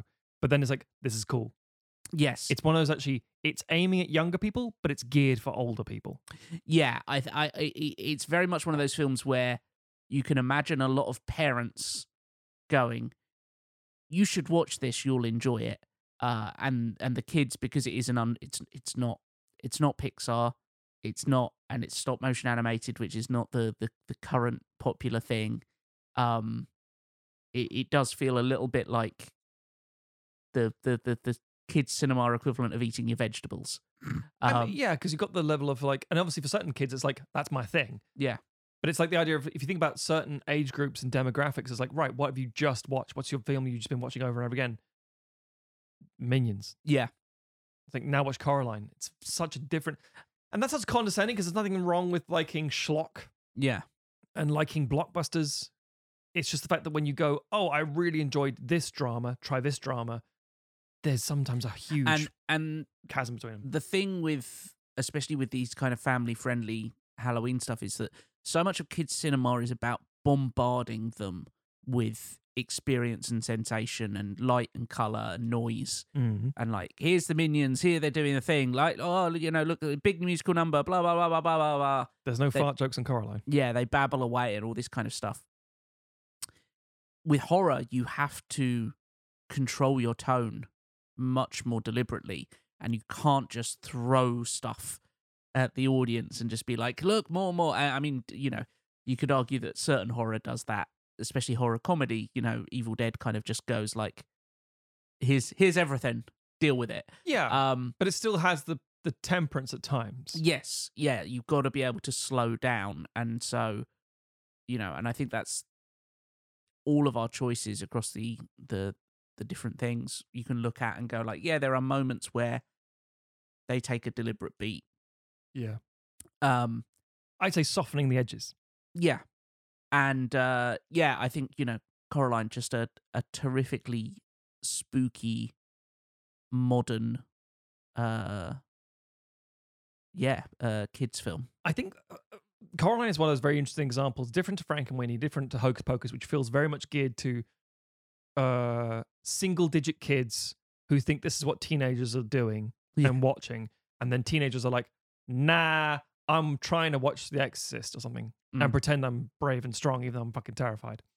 Coraline's that really strange slither in between them where it's like that transitional period from Mm. I don't want a kids film, but I don't want a full flung fucking horror Mm. film.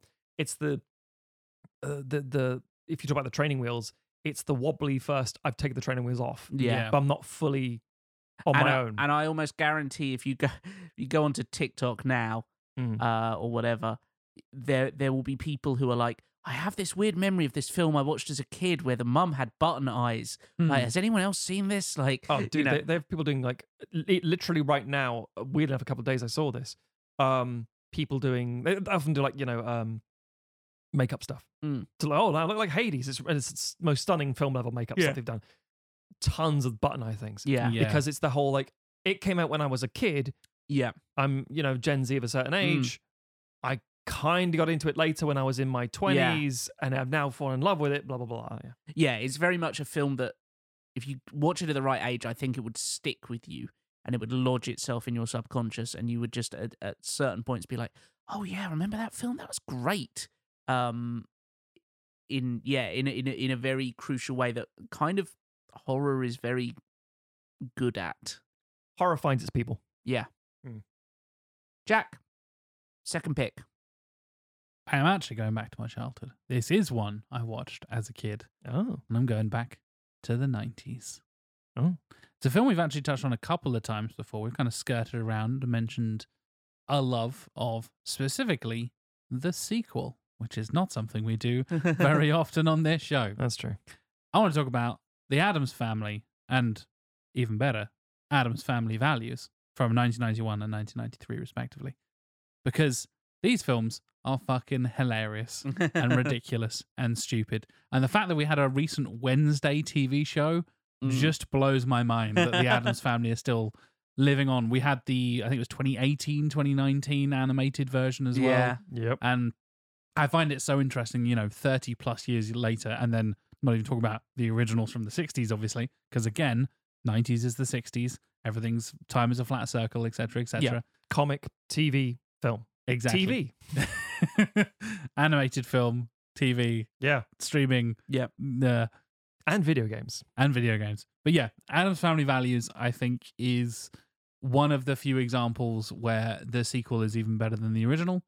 It's the addition of Joan Cusack alone as Debbie, the serial killer, is fucking brilliant. She's so good in that She's film. brilliant and and really is kind of like the highlight for me. Even you know, standing next to Christopher Lloyd and Christina Ricci and Anjelica Huston and the the last film of Raul Julia's uh, career as well. Mhm.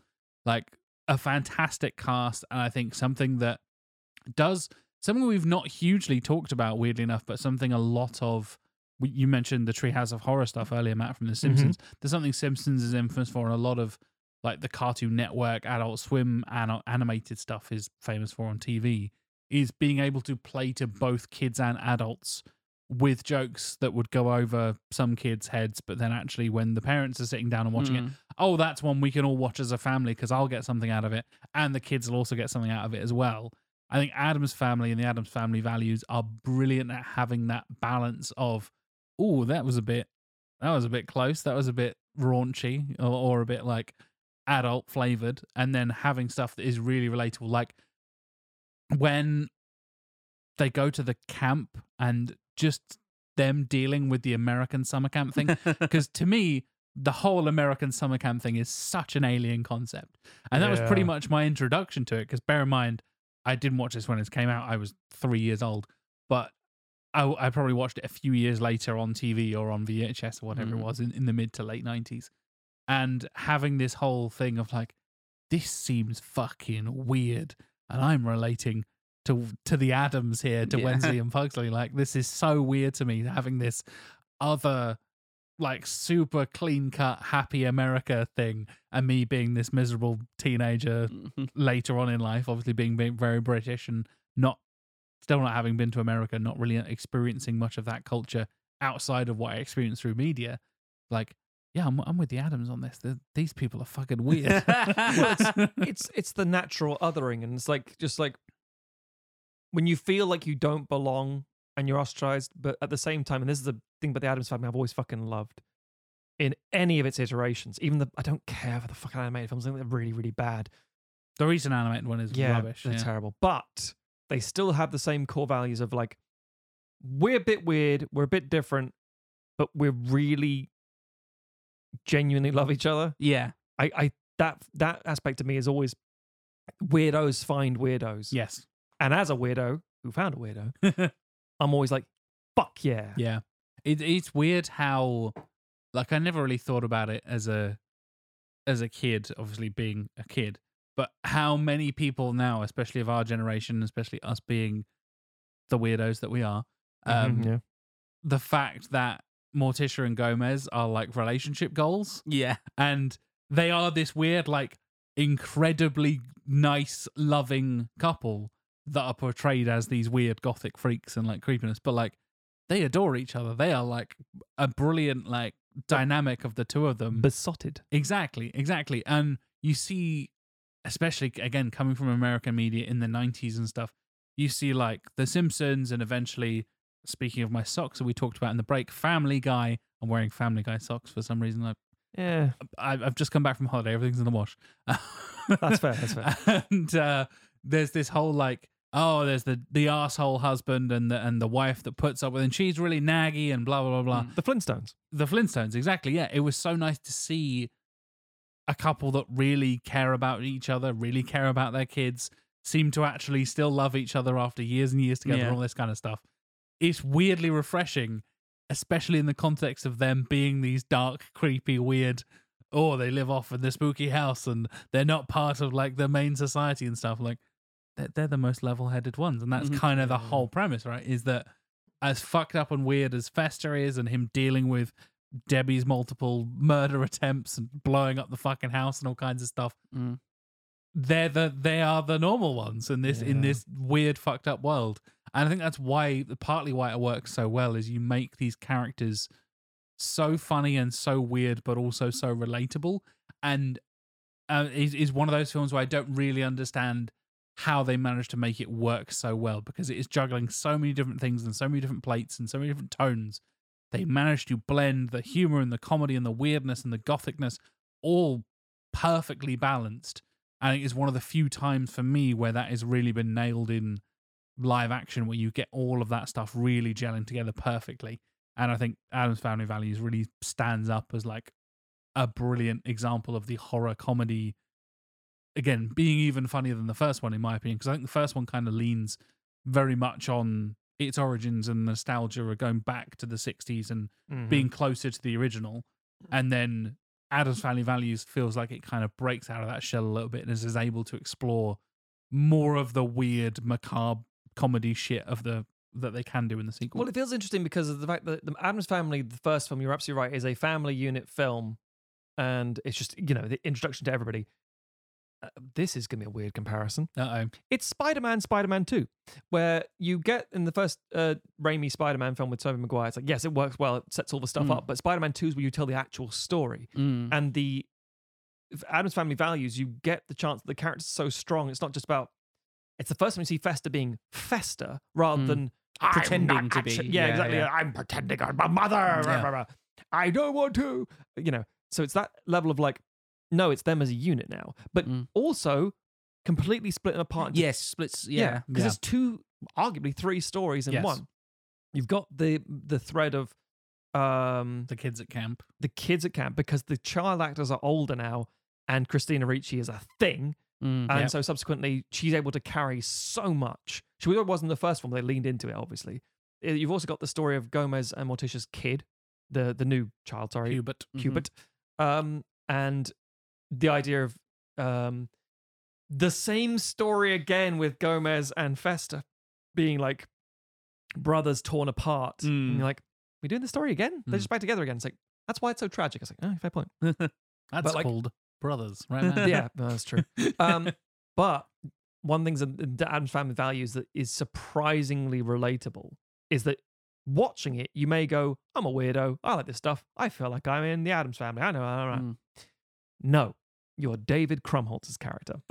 You're the guy who's like wants to be Wednesday's girlfriend, but she's not into it. And by the end, he's like, "Well, we all miss you very much." and then you know the hand reaches up the grays, and he's freaking out. It's like, yeah, the things you do to try and Yeah. get with a cool goth chick. Um, Grow it's your like- little mustache. Exactly. Uh, mm.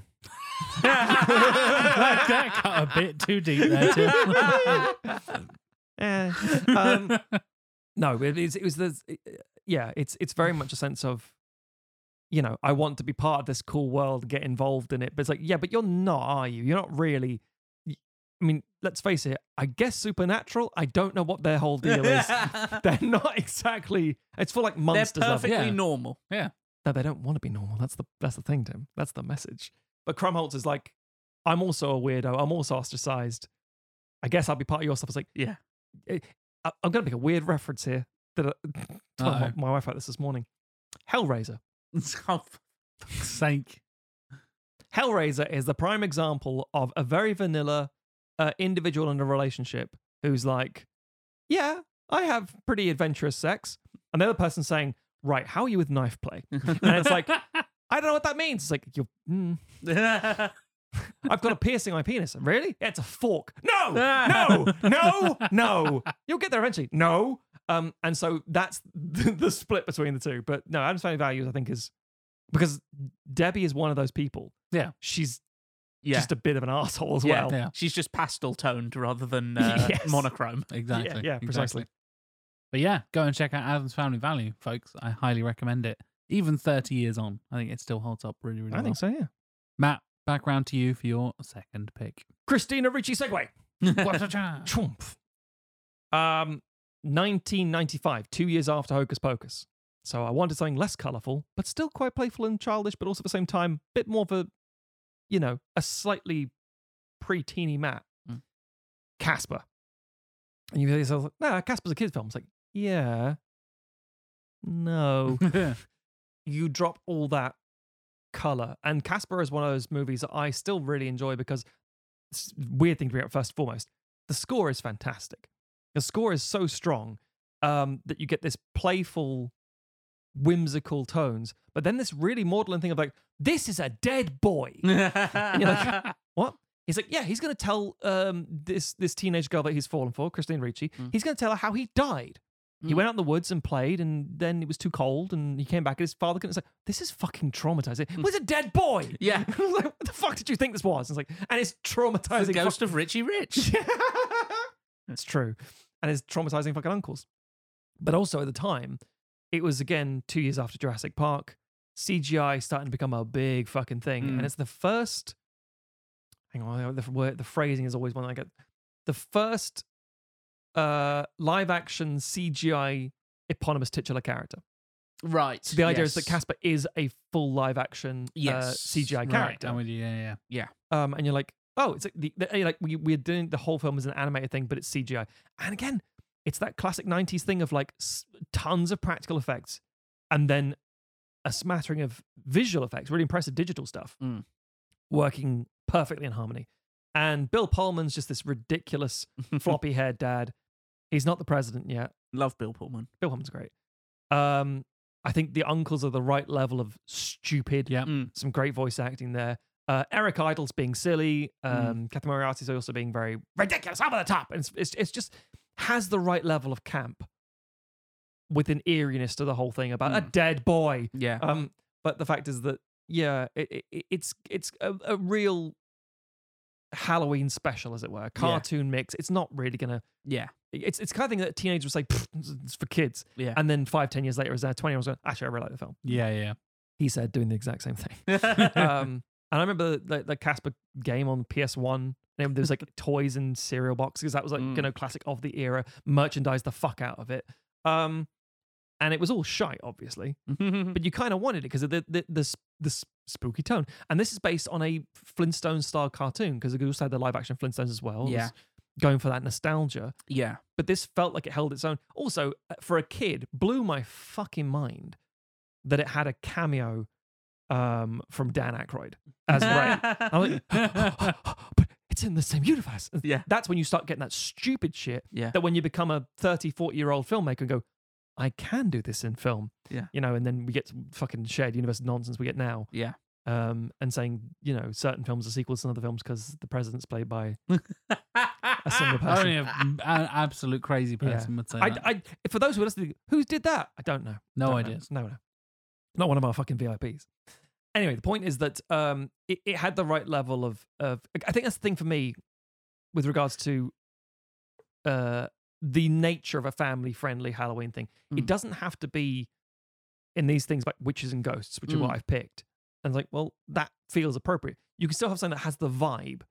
I think that's the key word, the vibe, because you can rank up a, and dial up a lot of the stuff in Casper to make it eerie and unsettling and weird. Mm. But again, you have the tones of the jump scares aren't that scary. The Yeah. ghosts aren't that scary. Mm. It's not doing what Ghostbusters and Ghostbusters Answer the Call and Ghostbusters Afterlife were doing, where it's like, I'm going to try and scare you. Mm. It's like, no, but you're going to try and film it. It's, you know, it's got Mel Gibson and that's creepy. Um, In its own way, yeah. yeah. Um, and yeah, it's, it's a point where Bill Pullman gets possessed and he's, he's again, cameos. Mhm.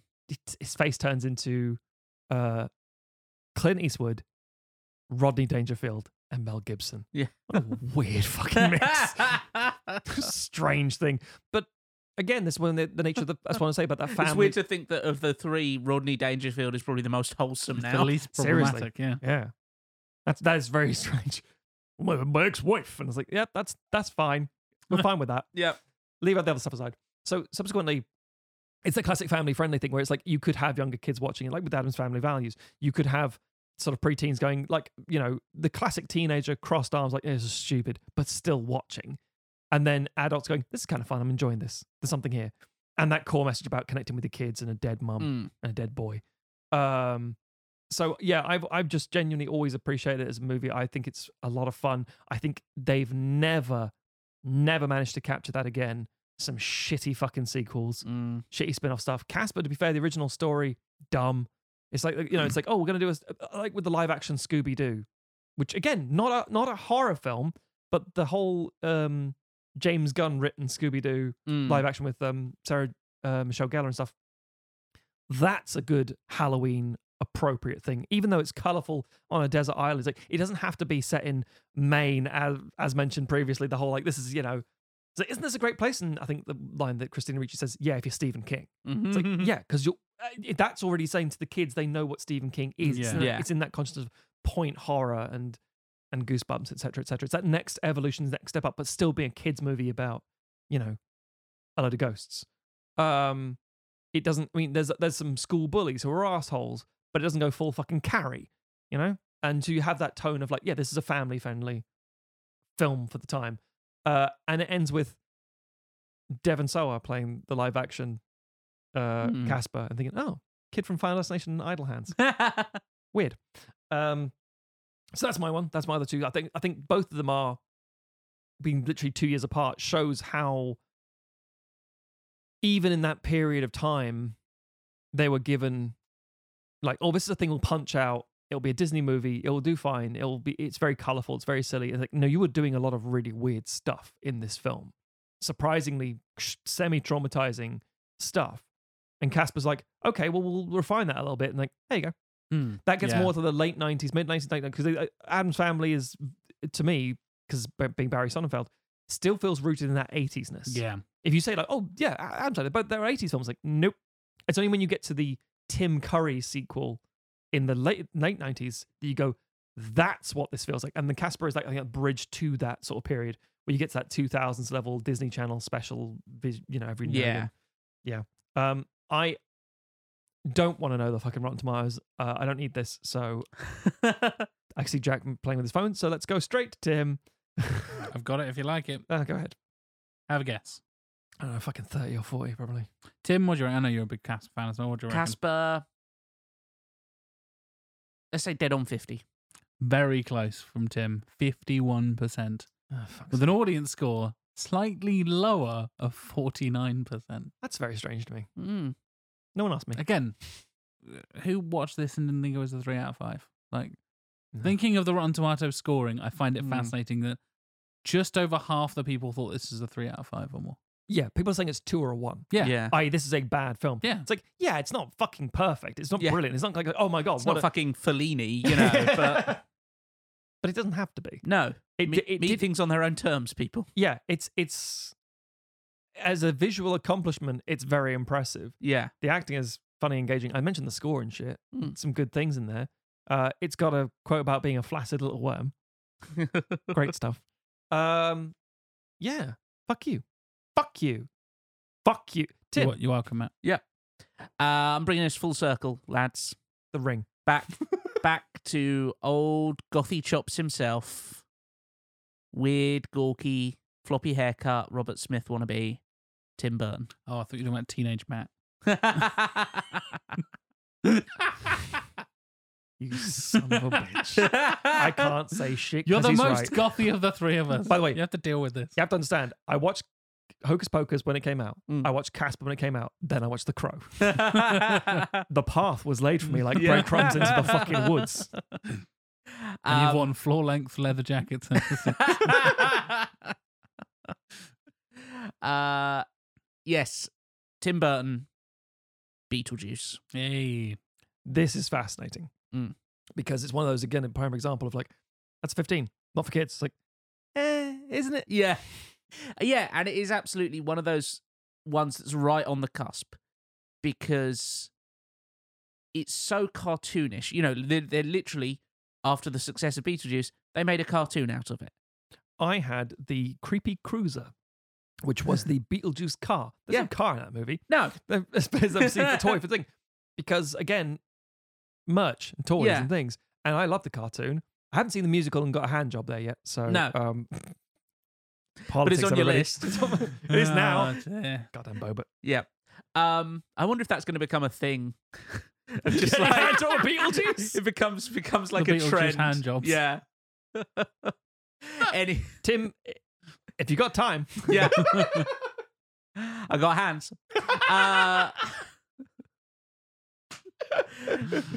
uh, yes. So not not not the musical version, Oh, although no. there is music in There is. Beetlejuice. Yeah. there is, there is. Um, but yes, such a weird, you know, fucking Tim Burton. Oh, he's a weirdo. Um, but it's such a unique vision, um, and and something that's so lacking from a lot of his later output that just felt like photocopying the same thing over and over again until the You're not looking fidelity of it dies. You're not looking forward to Beetlejuice 2 coming out in a couple of years? I am It's not. due out next year. Next year, next Yeah, year. it's yeah. yeah, next year. no, I'm very much not. Um, I don't trust him. yeah, and and and it sits right on that boundary because, like you say, it's it's a 15. Um, it has some truly like. I don't know if there's a, there's not anything like really jump scary in it, but there is some imagery that is like truly grotesque, like the the stuff that um. Snake Bannister? Oh, I guess so. Yeah. Oh no, no, th- that's me saying question mark because I think if we talk about to Sam Raimi doing um his shit with uh, uh D- Doctor Strange, Yeah. and Tim Burton doing his stuff with the Wednesday TV series, Mm. I think absolutely it's a 12A when it- if it comes out Yeah. today. And then Jenna Ortega is showing up in Beetlejuice too. There, I'm 'cause- yeah. yeah um yeah and it's but it's you know the the the, the kind of the the bits where alec baldwin and uh geena Davis. davis um transform their faces Yeah. uh, like that's truly like grotesque weird like body horror almost. It is, yeah. um and not to mention like the fact where you you watch it when you're young and you go like oh it's beetlejuice it's fun. Oh, he's a weird ghost. He's a oh he's bad. He's a bad egg. Um and then you go back and go wait he's trying to marry that teenager? And and and you watch it nowadays and you're like wow beetlejuice is so horny in this film There's a lot of horniness in these films. there really. is. Horror- sex weird, and horror. Sex Yeah. and horror goes hand in hand. he is For the kids. just constantly like honking his dick and stuff like that he does honk. I never nice thought. fucking model. I never thought of it that way, but honking his dick. he is does he loves putting to honk on bobo um Hang and on, hang on. Hong Kong Bobo. Hand job from Bobo. I feel The old Bobo honk. That's what we're Yeah. gonna call it from now. if anyone's listening in the future doesn't know what we're talking about, politics. um and yeah he's like i mean like the performance by michael keaton is so great and the fact that they made this and then were like yeah and that's batman um uh but it is it's such a it's such a weird unique vision of what the afterlife would be like where it's like okay yeah you've got like manuals and this weird like waiting room and It's the classic 60s bureaucracy that Yeah. Burton's grown up with, and he's like, I'm going to do the Mad Men like Yeah. universe. Like, it's all offices down there. It's like, yeah fine. but also deserts with snakes Jupiter sandworms, yeah. Yeah, and fucking uh, Geena Davis turns out to be the Kwisatz Haderach at the end. kind of, yeah. Yeah. Fucking hell. Um, comes in riding. Yeah. Uh. Yeah. Shai-Hulud, motherfucker. Yeah. also, I think about that whole 15 thing about it's not always just the visual horror and that the snake banister and stuff. So Mm. much of terror. Well, good, well, what's it? We've come for your daughter, Chuck. It's like, that's kind of creepy. Oh, sorry. There we go. There's an actual paedophile in that film. Yeah. There we go. That was what it was. Um, but we Yeah. didn't know at the time. But specifically, it's the fact that they summon uh, Alec Baldwin and Ginny Davis, and then they decay and fall apart, and they can't speak. Yes. That's pretty fucking traumatizing. Yeah, that that bit where they're yeah where they're they're yeah rotting away Mm. is is is really like sticks with you. But again, it's that it's that imagery. It's the it's creepy rather than like jump scares and Mm. and or, or gore or anything like that, which keeps it just the right side of like you could show this to like a a 13 year old Mm. and they you know they'd probably be fine you know depending on the 13 year old Well, I was watching this at the same time I was watching Hocus Pocus and Casper. Yeah. Right? Like, again, from single digits to double digits. yeah And and Batman Returns as well. And it, the poster for Beetlejuice just being a spooky house with Yeah. this crazy guy. Yeah look at me. oh look at me i'm a clown oh, look, of thing I've got my head off and oh, Yeah. It's it all feels very Saturday morning special. Yeah. Like uh, uh there's a series called Terror Towers on British television at the time. And it's like, you know, a game show that's Mm. kind of like Crystal Maze, Mm. you know, eccentric host doing quizzes shit and then the cameras upside down or they flip the the, Mm. the the inverted the image so it looks like they're on the roof trying to get eyeballs with spoons ooh and i had a spooky cereal ooh it just looks like that except it's not it's Yeah. fucking 15 and it's a, and it's a weirdly like the concerns of it are weirdly adult um because Mm. it's all about like moving into a house and then like having your dream house and then having someone else move in and ruin it with their awful interior design. Having a house, that's a weird one to start with. yeah, yeah. Um, and it's very 80s in its like Catherine O'Hara being like this sort of weird yuppie. Yeah. Uh, let's replace everything with sort of polished steel stuff. Has Um, that other thing as well that, that Burton does, and he, it's a really sort of very strange telling thing about Burton. Them city folk coming up and ruining Yeah. that sweet suburban town. It's like, well, a minute ago, well, no, sorry, a minute ago. Later, he does Edward Scissorhands with Yeah. the whole that sweet suburban town's a bit creepier than you think Yeah. it is. But here, it's like, no, no, they're great people. It's cause, it's because this is a small town rather than Oh, a suburb. suburbs. Yes. Yeah. Yeah. They, thank you, Tim. That's Yeah. exactly it. Um, but yeah, and, and and I don't think it's a surprise that this then got turned into a cartoon because so many of the elements of it are extremely cartoonish, and even the stuff with the like the body horror that I was mentioning, like a lot of that's played for laughs in a sort of way because they're so clearly like, oh yeah, they're doing this like weird, disgusting stuff to their faces, but they seem perfectly fine with it, and they're just kind of like shrugging at each other and being like, well, guess we got to go haunt some people. Yeah, it's it's the it's the embarrassment of it. Yes, And I love the fact that when they're trying, that there's terrifying. That they you know go out there and Mm. be spooky. Try this. And Mm. okay, fine. I got fingers on my eyeball. Mm. uh, sorry, eyeballs on my fingers. And yeah, sure. and uh, the idea of them meeting up with Winona Ryder's character and freaking out. She's, no, no, no, it's fine, it's fine. But Yeah. then Alec Baldwin can't put his face back, so he ends up having things like, "Yeah, we care about you very much," and he's Yeah. got this giant rubbery nose. Yeah. it's it's it's that Sam Raimi level of like, this is stupid. Yeah, you know I- this is stupid. And I think the crucial thing is is that Lydia, the the um, Winona Ryder character, Mm. she's never really scared of them. Not until that point, no, because it's Yeah. like, why are you doing this? Yeah. You're my friends. Yeah, But there's like, oh, it's Beetlejuice being a piece of shit. yeah, Yeah. And the fact that she then gets sort of adopted by them at the Mm. end. Yeah. Because Um, again, it's the, it's the weirdo outside of thing. Exactly. Yeah, Yeah, yeah. which obviously Burton absolutely loves and you know will repeat throughout his career ad nauseum. Yep. Yeah, yeah. Um, but yeah, I think such such a really iconic film uh, for being such a weird film. Yeah, I agree. Um, uh, that absolutely fits into this category.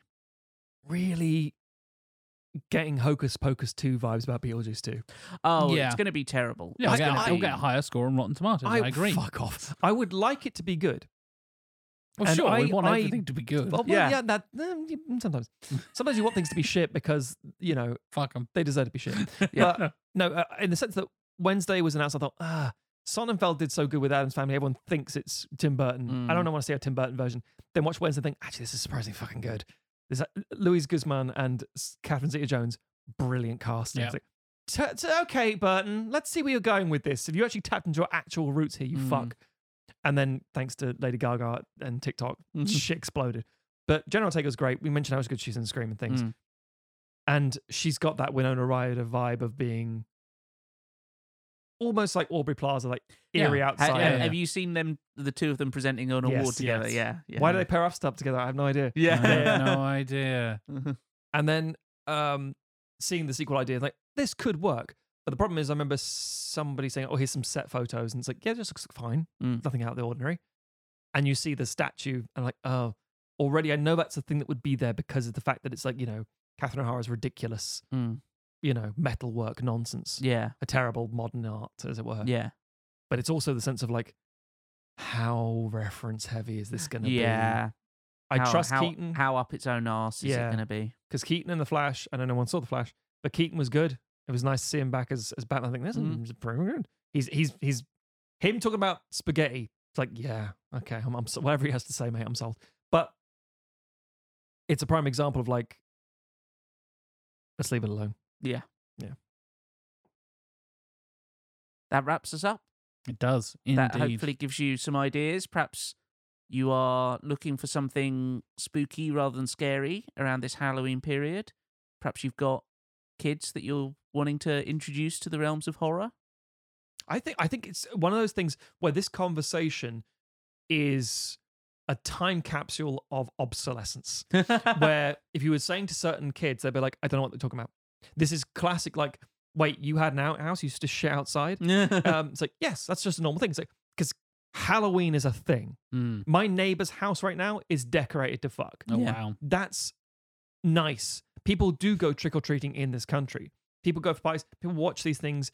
Um, Hocus Pocus 2 is a thing on Disney Channel. And you guys mentioned Disney Plus having this whole Yep. uh, category of like horror films. Netflix is the same thing for kids as well as adults. Yeah. It's already here now constantly. It's just a normal part. The difference is um, we were in a transitional point where it's like, oh, hang on, what, what was this looking like? Trying to figure out the thing. The problem is with what we referenced just now, other than I mentioned like Vampires versus the Bronx, are we watching them? As in adults, we remember the stuff that means like yeah. Frankenweenie, for example, you obviously came to recently. Is there an urge to watch it? Have they sterilized it too much? Have they incorporated other things?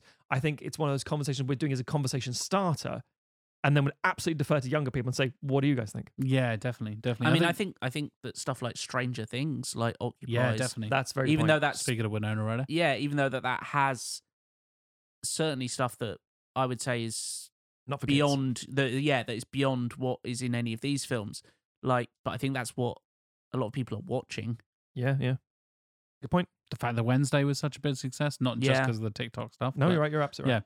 gen- genuinely, I think there is a big movement for this slightly more mature, but still for kids content. It seems to mostly be from streaming, Mm. but I think it is still relevant in the the cinematic discussion as well. And yeah, Mm. we will see what happens with Mm. Beetlejuice 2 Well, of, in of September course, of next streaming year. services love it because it's cheap to make. Exactly. Yeah, yeah. And kids will sit there and watch things on repeat. So they'll watch the same film 400 times in a weekend. True.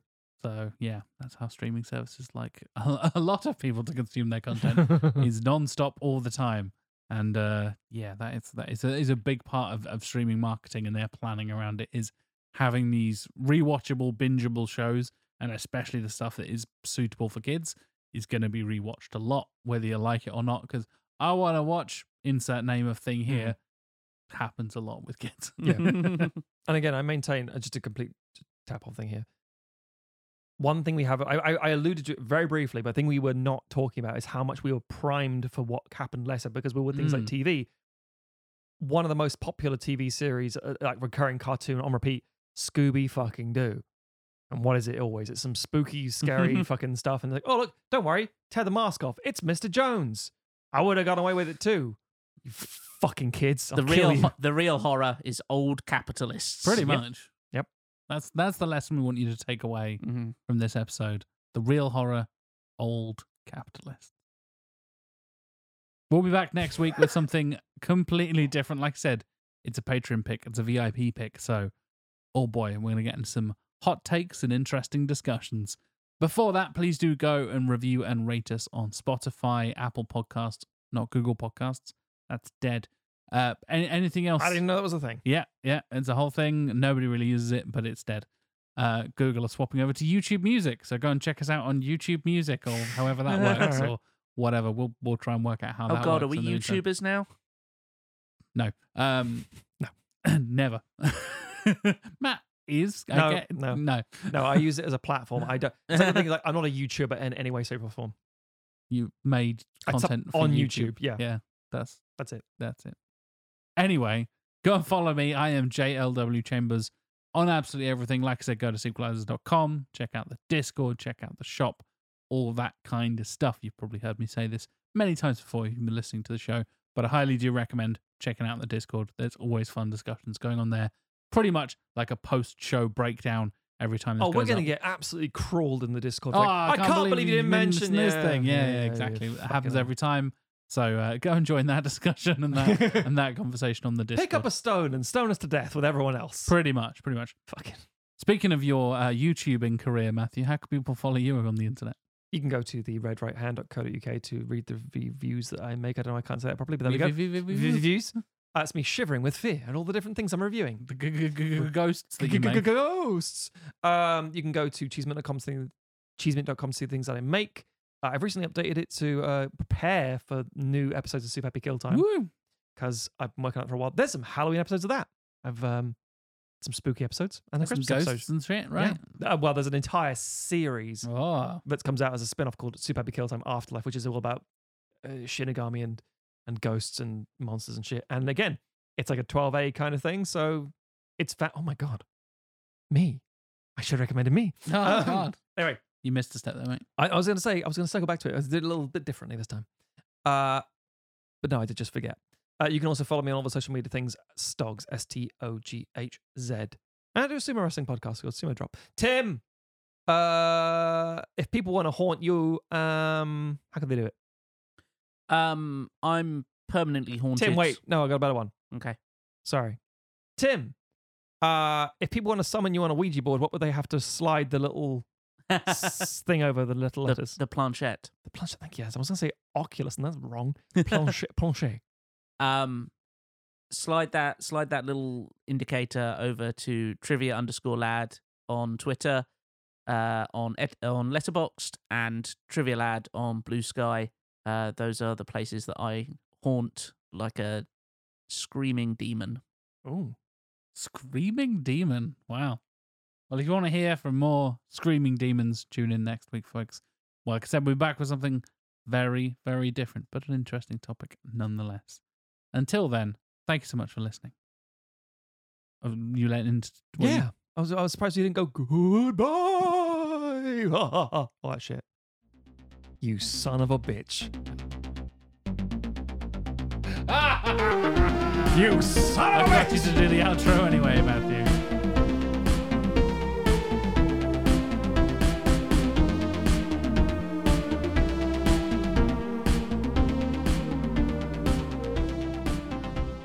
Thriller eyes. Bend over, I'm gonna fuck you. Every time we stop, I see you reach for the goddamn buttons. You're. Every time I'm like, I wonder what it's gonna be. But I know what it's gonna be. Me. There's one button I've never pressed.